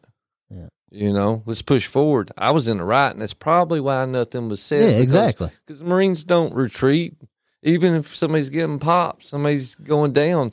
th- th- We help them. We we get that medical. Uh, we call it medevac. We get them taken care of. We keep pushing forward. Yeah, and and, and and probably he didn't want anybody to know. If I was guessing, I mean that would probably be a source of embarrassment for him. I'd say he. You know what? That's probably probably why he didn't say anything. I didn't think about that. I didn't think about that. You're probably right. It'd probably embarrass on him. Uh, I mean, you know how embarrassing it would be to be that rank and say, "Hey, man, I got," and and this just from hearing the stories is what I think. I got scared and I tried to use one of my guys. That's something he'll probably he would never admit or never want anybody to know, and and that's probably why you never heard about it again. he sent me Facebook requests three times, and I've never accepted it because every time I see his face, that's Yeah. what I think about. Yeah, Yeah, leave it, leave it out there. Uh, You're gonna make fun of the way I type. Yeah. what are you doing? leave it in that ignore zone. give you see what you've been into, see what hillbilly stuff you're doing back here. Uh, so you decide to get out. That had a lot to do with it. Uh, Touch on a little bit of like when you come home, coming Yeah. back home. what what what was the first thing you done, and, and, and what, what Wow, that's you know when I come back. Okay, in the Marines, you're almost institutionalized, if that makes sense, because absolutely we're not allowed to go home when we want to. Yeah. You- you've if you got the weekend off, you're the furthest you could go. You got like a certain amount of miles, and Myrtle Beach was just barely in that zone. Yeah. and Kentucky was out of the zone, but I snuck out a few times to hit the Hillbilly Palace up. I miss the palace, don't oh, you? I miss it. Good times up there. And t- and these guys uh, that hung with me, I had one guy from Honduras, Christian Richardson. Uh, Angelo Crusoe, uh, Anthony DeMarco from Jersey. Uh, these guys, they love the Palace. Oh yeah.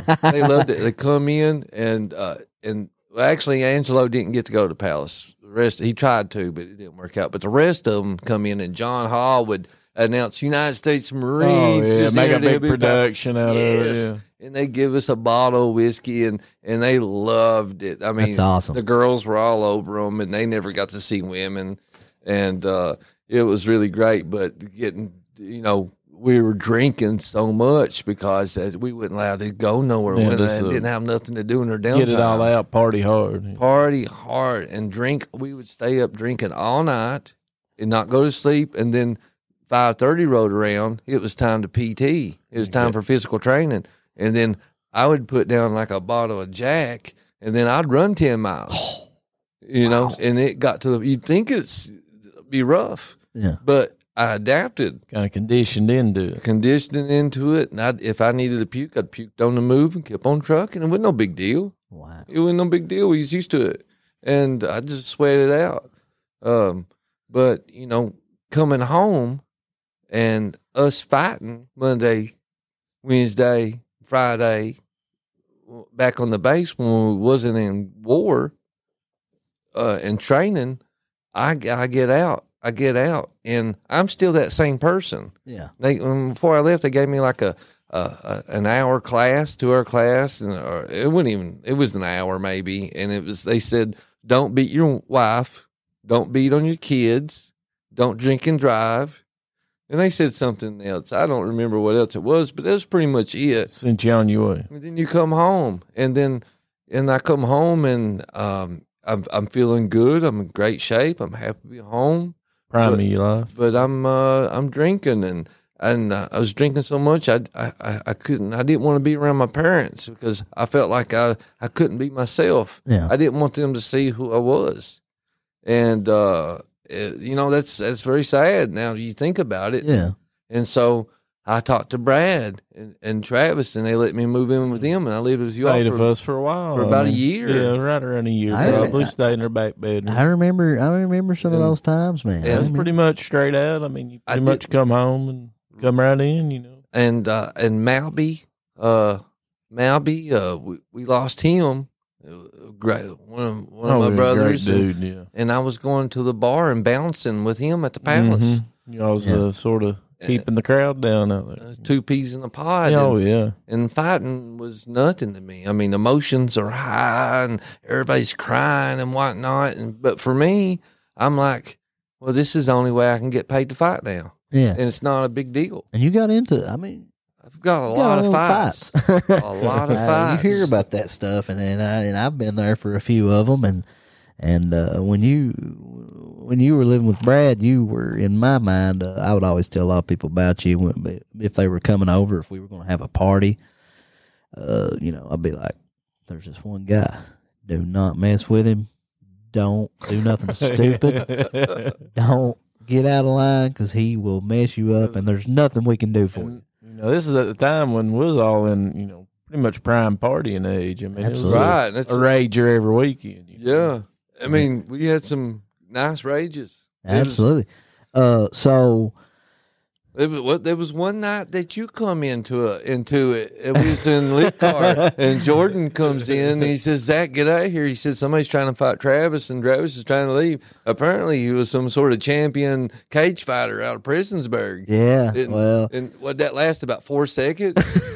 well, uh, I I didn't know the guy, and I don't want to bad bad mouth the guy because I don't know the guy, and uh, but that was a long time It ago. was a but- long time ago. But We were- that, that's that's what happened. Uh, you know, drunk people. You know, everybody up there was wasted, and words here, words there. Him and Travis had a few words, and and Travis, I mean, absolutely Travis is no a, shame. Travis is the king of uh, it, it was Instigating. Travis- yeah, Travis is. Yeah. A, Travis is a known instigator. from my perspective, though. It was just another another day. Yeah, and and that's your Oh, brother. yes, you uh, know, you you know that's that's that's that's your family, and that's somebody that kind of like in when you're in the Marines with your brothers. You know, you want to protect them, and and and I remember this night well. I really do, uh, because I was sixteen. I drove you guys there. You was young. I wasn't there. I was. I No, was, you wasn't was- there. No, You wasn't there. It was- it- it- adventure. It was it was it was Zach, Travis, DJ. P- DJ Pee Wee. Pee Pee-wee. Was Pee-wee. with. Pee Wee the legend. Yeah. Pee Wee. Pee Wee was with us. But the reason I brought it up though, because I don't know if y'all remember, but people were crying. Everybody was screaming and crying and telling me I was such a horrible person. Yeah. Well, I had no emotion. To I, your- I felt no emotion to it. to your defense, uh, Travis was super drunk and he was in no shape to be fighting. Mm-mm. But uh, I the the one thing I remember about that and what you just said with the no emotion stuff. Uh, this is what makes me think of that. I watched you creep silently, like like a like a freaking Like, mountain lion, just Got a- waiting to. And and, I and remember Jordan telling me, he's like, man, I'm going to have nightmares Yeah, about the I- look in Zach's eyes. yeah, I could like see a- it. I Like could. a s- yeah. stone cold killer. you Yeah. know it was about to go down. I seen it in your eyes, and, and in my mind, the first thing I said was, "Oh shit! I can, I know what's about to happen here. I can see it." And it was freaky, man. You you were looking freaky, and I was like, "Man, that's the image going to be hard to get out." And and then shit went down, and and people were screaming, and and it was going wild, and and done the deal, uh, took care of business, and uh, you you said, "Let's get out of here. Let's uh, we need to get out of here. Let's let's you know let's roll out."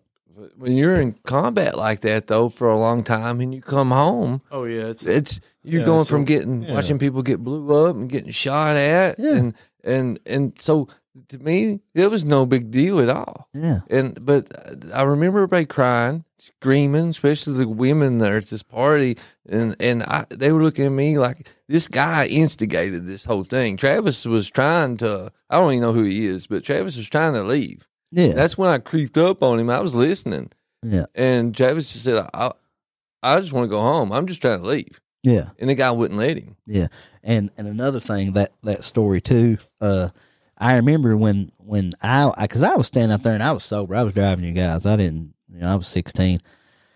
I remember seeing it start, and I was like, "This ain't to go good for Travis. He's too drunk. I know. I it's not to go good." So I come in there and got you.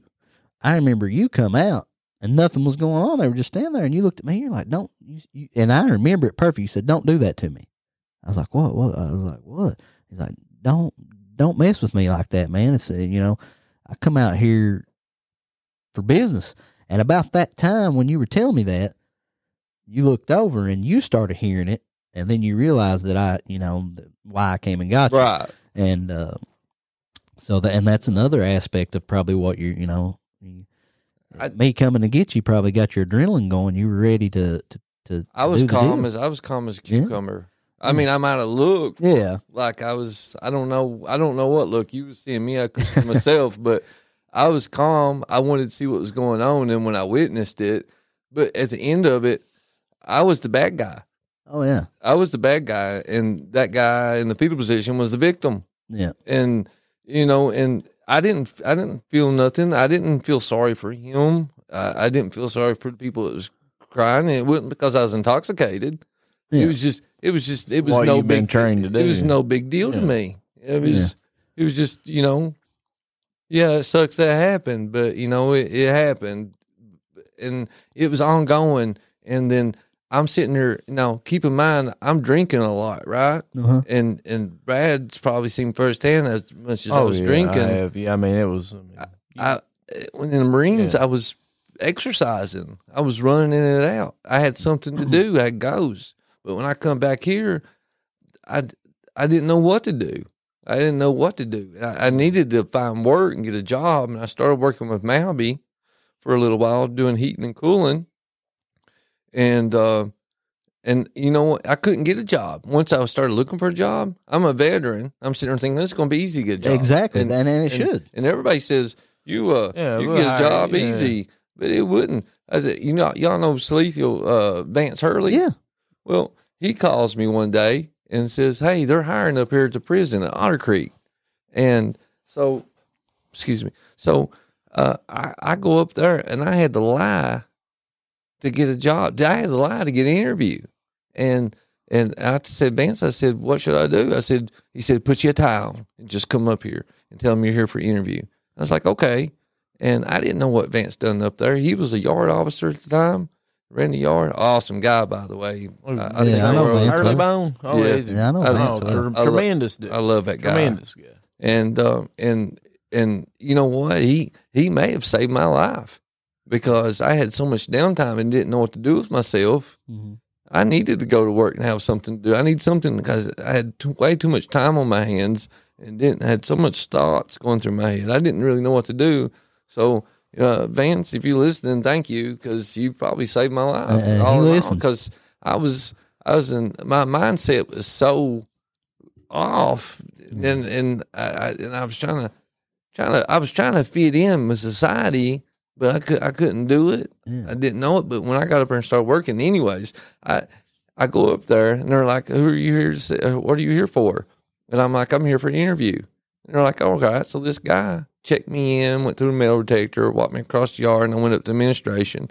And they're like, "What's your name?" I'm like, "Zachary Centers." They're like, "You're not on the list for interview. You know who called you?" And I wasn't going to throw Vance under the bus. the Vance Hurley did. Uh, uh, so I'm like, I don't know who called me. I was like, you should know. I was like, I don't, I don't know who called me. And they're like, well, okay, hold on one second.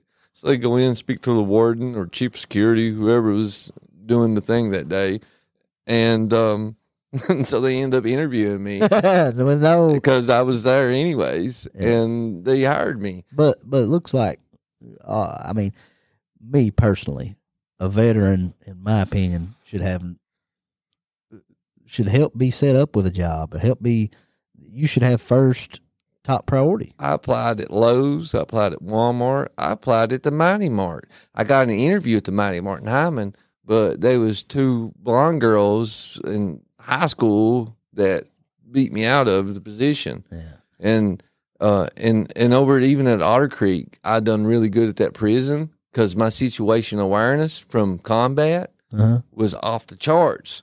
And so when you're dealing with convicts and they're up to no good, or I'm watching my back, there's a lot of people in their skirt. When the bras broke out, I've seen people take off running to their cars and leave the, the dorm that they're supposed to be watching. They would run scared. wow. And then I'd go in there and I was just in heaven. I'm I like- couldn't wait to I'm- get in I'm there. like, all right, guys. And we're talking about Aryan Brotherhood yeah, and uh, guys. that- And when they brawl, they brawl yeah, and it was it's a piece of cake. yeah. So me being what I went through and applying it in that prison, I, I done. I was successful. I done good. I, the only bad thing was that they promoted family members instead of veterans. I was Yeah. lucky. I got a job there, but yeah. And that's.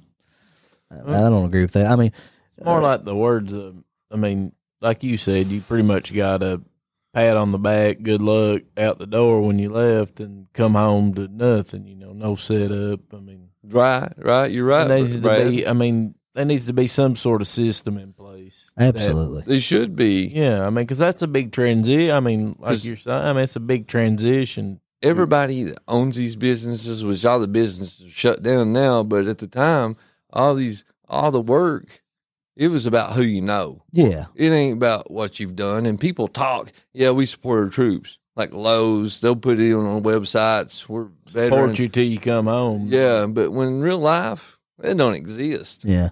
And um, I had something in my head about that, but I mean, in my mind, like Brad said, I think there should. I think we need major reform in the country on when it comes to veterans and and and stuff like that. But with all that, tra- I mean, with all this stuff now, with these police officers that are getting in these shooting, uh, just not trained well, I feel like wouldn't that be the perfect thing for to to have you know stuff like you were doing over there would be perfect to be applied to law enforcement or like you said at a prison. I take the, you know, I'll have to backtrack because I was offered a job with state police. Yeah. Uh, uh, Luke Pridemore, uh, I think he was in the army and got out a little bit before me, or maybe right at the same time.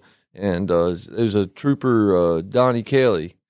Uh, Yeah, yeah, he's yeah. retired now, I think, but he, No, he's still uh he's still active. I think I don't know. is, I'm not sure. Is that hit? No, is that Hillary Kelly's dad? Uh, his dad's uh, Maybe not. Bruce Kelly. Bruce Kelly. Bruce Kelly. Yeah, Okay, yeah, that's that's the, the Hillary's dad. Okay, so I know what you're talking great about. guys. Yeah. But he took us out and he was recruiting us, and uh, and so I mean they they set us up for success. What he did, Yeah, and he took us out and um, uh, actually and talked to us and I I knew Luke a little at the time, just from at the bars. I imagine he was probably going through the same thing I was going through. Uh-huh. Um, uh, so he ended up becoming a state police officer. Yeah. And during that time, I decided not to because I have had history with state police officers that I don't like. Yeah. Uh, and I didn't want to work with them. And I probably wouldn't have worked with them, but in my mind, I was thinking, well, I don't want to work with this guy, Yeah. you know? If you had, if you could go back, would you do it again? Would you do it? Well, I ended up. Well, Vance Hurley uh, got me the job at Otter Creek and at that prison, and I stuck with that. Yeah. But if I could go back and do it, uh, do I regret not being a state police officer? No, No. I don't. I don't think it'd have been a good fit for me Yeah. because I, I was just give me a give me a gun and a bad guy. It, It's different. It's yeah. gonna- it's gonna be gonna- hard not to instincts to kick in on. that. instinct will kick in. It's probably a little bit too gun ho. Yeah. and and it, it I'd probably not made a good cop. Yeah. And not saying that I don't know. I don't. I'm not a cop. I've never been a cop, so I don't. I really don't know. Yeah. But I I, I was tired. I was tired of tired of fighting. Yeah. I I I, I don't need a gun. Yeah. Those uh, dreamy blue eyes you got over there, you're, it's time for you to be loving, not fighting. Right. Right. I, So- I- my fighting days are done. Yeah. And they've been done for a long time. Um. So, you think your time over there is, is definitely changed? I- I mean, is it still bother you? Does it? I mean, because you always hear about the PTSD and with, Right. with coming home. Do you think you have any of that? Oh yeah, yeah. I mean, I it's it's. I don't think it's a secret. I I, I mean, I um. I think you've been pretty open about It's, your it's yeah. It's, the, the suicide rates for these Iraqi and Yeah. Afghan veterans high. is off the charts. Absolutely. I I I I don't I, I don't I, I know very little uh, Vietnam veterans, but uh, I guess I was looking into it. Statistics, the statistics are like doubled from the Vietnam veterans, and look what they went through. They come Oh, back to they come back being spit on and you know, hated, hated, and and they didn't have no choice. They were drafted. Yeah. Put You know. in it, no choice, and, And come these- back to be shit on Right. pretty much. Right. It's it's sad. It's such an ugly world at times. But I, I come back and there's support except from Hazard VA. Don't go there if you're a veteran. Don't go there. They'll just set you off. Yeah. It's a horrible place. yeah But it's uh it's it's I it's, it's I have I have problems sleeping. I never sleep. Yeah. I mean, I got I got uh, people. I got bags on my eyes, and I got this scar that I got burnt Uh-huh. in combat, and it's stuck there. I don't know if you can see it, a little bit. but it's always there, and people think I've always got a black eye, Uh-huh. and so uh, if I'm out, if I'm if I'm out, I'm always worried about somebody thinking that I live a bad life because my eye looks bad, like being judged or Yeah. something, and um, and not sleeping plays a, a, a heavy toll on you. Oh, like Oh, it- It'll wear you down, man. it wears you down. Depression sets in. It cause it makes you you know when when depression sets in, I need a drink, yeah. and then I'm there. I go, Some you know, sort of self medication. And then uh, and then on top of that, I uh, my situation awareness won't shut off, so I want to relax. I want to kick back. I, I don't want to have to worry about nothing. There's nothing to worry about, but still, yet I I I I, I want to have a gun with me. Oh, when you know, next to my bed or Yeah. under my pillow. Uh, I taught myself how to throw a knife just in case, Yeah. and I'm I'm great at throwing knives. But do I need that? No. Yeah. But what if- what if I do? Yeah. So um, there's all these what ifs that's running through my head all the time. Like I want to be, I don't want to be surprised. I want to be prepared for everything. Yeah. So that's that that mindset stays with you. You can't just turn it off. Yeah. You don't turn it off. Yeah. And so yes, bec- like it's it's a struggle, It- and I don't care who you are. If you was in the shit and you come back and become a civilian, you can pretend all you want to and put the smiling face on, but at the end of the day, it's inside you and it ain't leaving. Yeah. It's like uh, you. I don't know if you. A lot of people you watch these war movies and be like, "Well, I died. Uh, oh, I died that day in Iraq." You know, Yeah. I'm not the same person. I'm a different person now. Uh, It's. I mean, it, to me, that makes sense to me. yeah. And there's, I can't. It just my mind won't shut. If I hear something outside my house, I'll be in my socks and underwear, and I'll get up and walk around the house to make sure everything's fine, so I can sit back and and and relax. Yeah. Like I I don't sleep. Yeah. I mean I do, but it, only when if somebody puts me in a good mood, or or like if my daughter's with me, when Yeah. she stays with me on the nights she's with me, I sleep so good Yeah. because she's right there with me, and I'm not thinking about nothing else. Yeah. nothing's not racing to my head. I'm thinking about her. So eh, that that's I'd say my daughter's probably kept me alive. Yeah. Yeah, That's it's. It's it's it's, it's so hard, and a lot of people don't understand it. Like you know, I had a woman. I won't say her name, but she knows who she is. She she said uh, post traumatic stress disorder is not real. Uh, you're you're a pussy wow. was told me that. And I'm like, you don't know what you're talking about. You don't understand what you're talking about. And it ran through me. Oh my god. and I then can imagine. at, then at one point I was questioning myself, am I am I weak? You know? no, Do I need to do I not need to talk to anybody? You know? that's so not true. it's PTSD is a hundred and ten percent statistical, scientifically proven real thing. I mean, it's real. it's, it's it's real. It's real. I mean, uh, I don't know how anybody could dispute that. I mean, No, even don't either. uh, PTSD is real all the way down to like even women having babies. Man, uh, there's postpartum depression. They have PTSD. Car car wreck. Car wreck. Car wreck. You got you know, you got some sort of PTSD there. I mean, uh, for somebody to say that, especially to, to a guy like you, to me, is pretty pretty shitty. Yeah, Uh, yeah. I took it to heart. It bothered me, and it made me question myself. Well, Am I? Because I've always I've grew up with these PBC guys. yeah, Tough so guys, tough- so tough, tough. Yeah. Had me had me in bar fights at age fifteen. Yeah. it's you know I I, I got to be tough. I gotta you know I gotta be stronger than this. it's crazy, man. So show Well, the weakness. just for me and Brad, I mean, to me, in my eyes, you like I said, like I told you all ago, you've always been the tough guy to me. Oh, I mean, you're an American hero. yeah, absolutely. I mean, I don't see that. I, I mean, I thank you, but I, I, don't- I don't I don't see that uh, to me. It's well, and that's because of what you've done. But like to normal people, uh, you know, that me and Brad haven't experienced stuff like that. I mean, just you're talking about the bar, bar fights and stuff like that. You're, uh, to me, uh, the, the one, you know, I mean, I, I have respect for other people too, but you're one of the main guys that when you got back and, and started getting around you more and stuff, you're you're one of the main guys I respected a lot, and and I wouldn't say scared of you, but you were a guy that that I made sure myself and anybody else don't don't piss that guy off, man. He's he's a he's a bad dude and he's a respectable dude and and it's hard to make me mad. It really is. It, I, it, I, it's it's hard. hard Probably make I've seen you mad. Probably, you know, on the other side of that, you're probably one of the one of the nicest guys, though. Too. I, I mean, I- just like I'd like to think that anybody can come to me. yeah, talk- friendly, talk to friendly, nice dude. I mean, all around good dude. well, what if if there was anything that you thought kind of help you day to day? What's one thing that you think about daily that might would be something that would help you as far as easing your mind and, and helping you sleep and stuff? Well, uh, have you come up with anything that that you think would help? Well, not eating. I got a high metabolism, Yeah, and so as far as uh, not eating after six o'clock, any type of, uh, I guess, what would it be? Carbs. uh huh, That helps.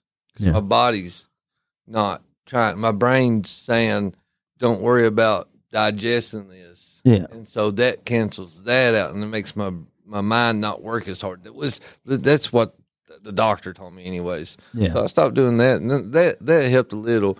But my mind still races. I'm still thinking that if I hear something, it's I'm a light sleeper. So if I hear something, I'm up. And if I do go to sleep, I'm dreaming. I'll have some sort of insane dream, Yeah. and I wake up every two hours. Yeah. So Well, like you were telling us before we came on a while ago, you you, you, I- you were talking about answering the door. Uh, Travis is with a gun in your hand. I mean, Yeah, and then I made him mad. I, I made him mad. I, he didn't say nothing like to me, but he said, he said was he said he said he, he had he had uh, he had a guest with him, and he said, "Well, I can't even get on my in my own house without somebody pulling a gun or said something." I think he was feeling pretty good, but I knew he didn't mean nothing by Yeah, it. that's But, Travis. but he was still he was right. Yeah. I shouldn't have done that, Uh, and I don't even know what I was thinking. I was, but it was to me, it felt normal. Exactly, and and that's you know, for it would probably be stupid of me and Brad to answer the the the, the door with a gun, uh, but that's what you that's what you do. That's what you done, and that's what you're used to. And, And, I wasn't scared of somebody coming in the house. but like you said, But you're prepared. But, but you I never was, know. pre- but I was prepared. Yeah, yeah. In case it will, you never know. You never know who's going to be behind the door. Yeah. And in my mind, I can see that, and I don't think that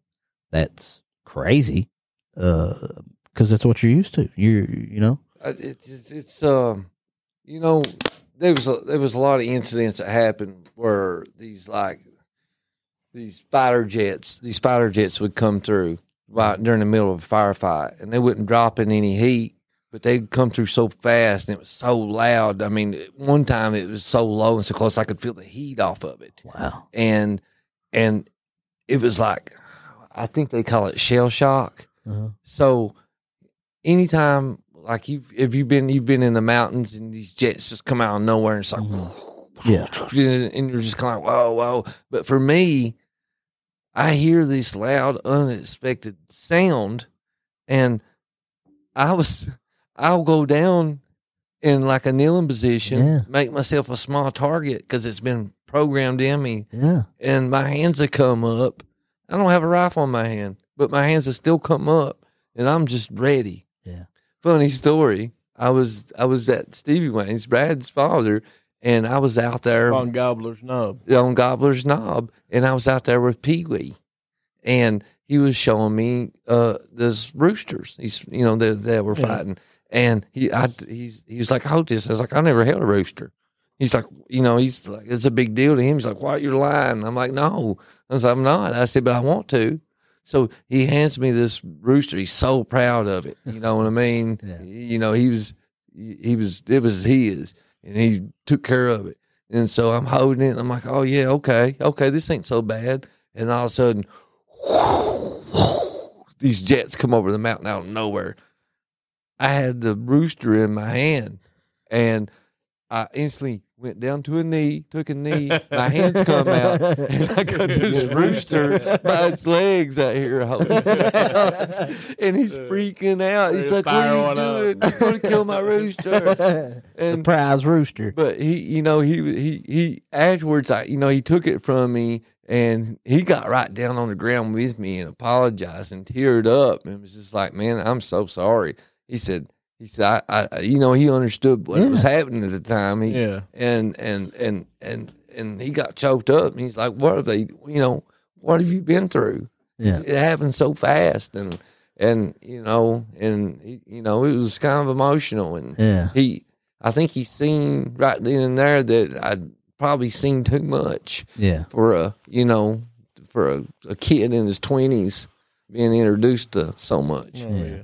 And and that's to be expected. I think you know with with doing that. Um, well, we've been talking for man. We've been talking for a while. Yeah.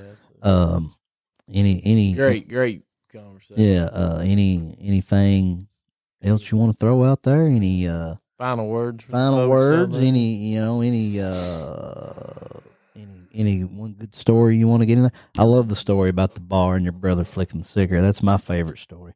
But uh, if there's anything, man, that you uh, That's a good. That is a good story. I I got I got a story. Uh, I got a story, and um, that is a good story. My brother flipping that cigarette in his face. that- that's pretty That bad. dude's face, but it, it's um. But I got, I got a story that I th- I think that people want to hear, uh, and and and I don't know what to make of it really, and Uh-huh. maybe I tell the story, and maybe people might make something of their own out of it, uh, and it may not be no surprise to anybody, um, but I when we were over, I was talking earlier about going to house to house and taking these weapons.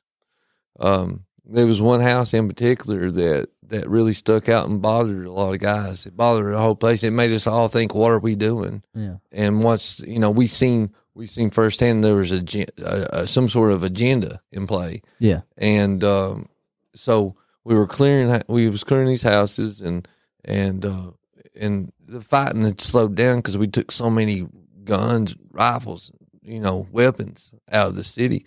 And there was a city, there was a house outside the city, and so we go in, kick the door in. They didn't want to answer the door. We had to kick the door in, and we went in and started clearing rooms, and they were weapons everywhere. And on the TV, there was a a recording of Elijah Medina. Uh, he's in Arizona, and he, he he's a he was uh worked he was in the turret Yeah. and in that vehicle he he's, he's out in Arizona right now, and he had trained in California, but we were getting taking sniper fire one day, and we couldn't spot the window, and they were hitting the vehicle, but that was all they were hitting. Yeah. And he got out with no weapon and got his binoculars out, and he was standing in front of the vehicle, and he was trying to spot that. He was trying to find where the shooter was because if we could find out which window, there's so many windows. Yeah. If he could just see a flash, we could, you know, we could. It'd be over with. Yeah. And so, anyways, that was like a week. A week went by, and then we're in this house raiding it, and that's we're watching him on TV do that. Somebody was recording it, and we were we were inside these people's houses. This house, we're inside their house. The people that were shooting at us Oh. shooting at him, and so and then we had you know we got solid evidence. It was they were recording it. We got we found it. Wow. So, So there's you know there's R- RPGs, there's claymores, like uh there's artillery rounds, there's gold plated AKs, there's you know the works. yeah. They had they were loaded. Um, they were targets outside where they've been training and practicing shooting, wow. and they were a house full. So we blindfolded them, um, zip tied them up. We stacked all the weapons against this wall, and we took a picture of all of them in front of all this. It was it was huge. There was weapons everywhere, Yeah. and Whole display of whole display. I mean, more whole guns production, than we. all the hits. I mean, we thought we would we thought we'd save the world. There was so many guns, Wow. And so you know we were hol- holding her chest up high. And he's like, well, "Okay, this is these are our guys. These are the people that we've been wanting." Yeah. And and on top of that was the guys that was shooting them at one of my best friends. Yeah. And so we're clearing the house, and me and Crusoe, and this is probably a story that uh, probably shouldn't be told, but it's it's real. Uh-huh. And we find two thousand dollars American cash. Wow. And I'm sitting there thinking, what are these Hajis doing with American cash? Yeah. You know, we didn't even find uh, Middle Eastern Iraqi money over there. We felt U.S. dollars, and it was fresh, it was clean, it was new bills, all hundreds.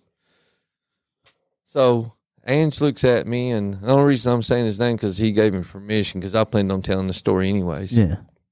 and he said he handed me half of it, put it in your pocket, don't say nothing. All right, sure. Yeah. So we didn't think there was going to be a big deal about it. We're just like, well, this is Chris. About time we got something out of this. We were tickled to death. Yeah. We got Yeah. some money, pocket money. and so we got done this, done that. We did. Every, we checked her list off, and everything was cool. And so we kept our mouth shut on the way back to our base, our little patrol base where we lived in. Mhm. We stopped and filled up all of our jugs, diesel fuel, and filled up the vehicles. And there was a mailbox there.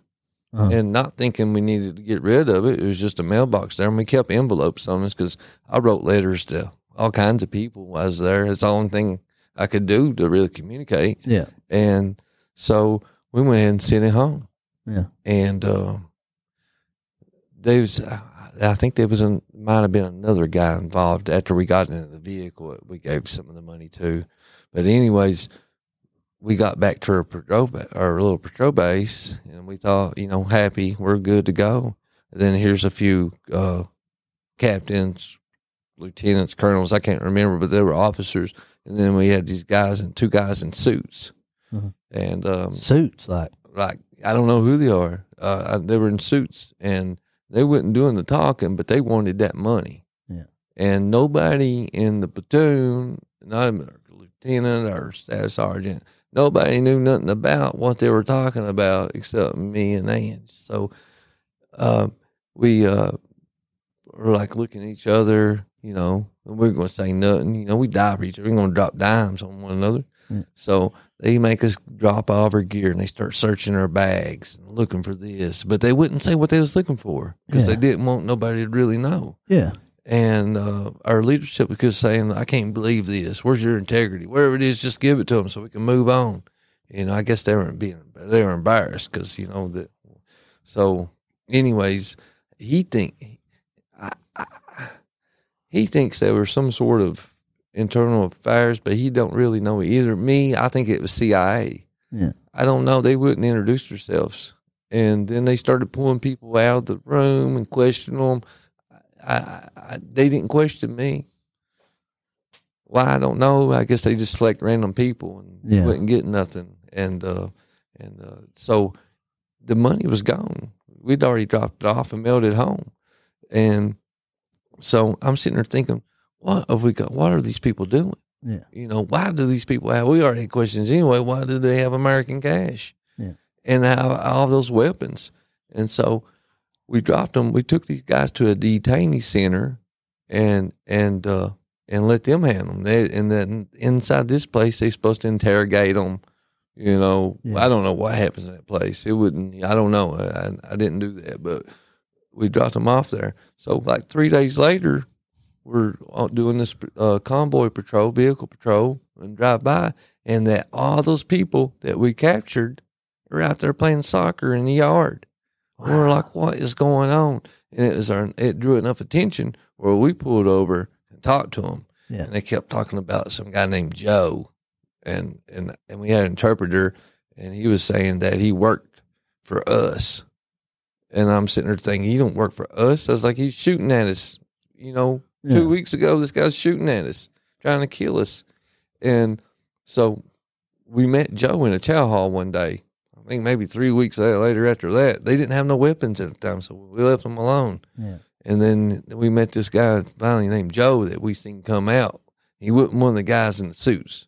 He was just one of the guys with the suits. Yeah. And he says, he's he says, oh yeah, he says there's some sort of government organization and they pay these guys to uh, and provide them with weapons and pay them money to to help us locate terrorist cells so we can find the big fish. And I'm sitting there thinking, are you kidding me? Yeah. these guys are getting paid money by our government to to fight us. They were getting paid to fight us. They can supply them with weapons, RPGs. So they were okay with the smaller guys, like like the people you're talking about, you to to to supposedly try to find the bigger. They had more money than I had, Yeah. and then we had they we had a video of them actually shooting at us. Wow. And what do you, I mean? What do you do?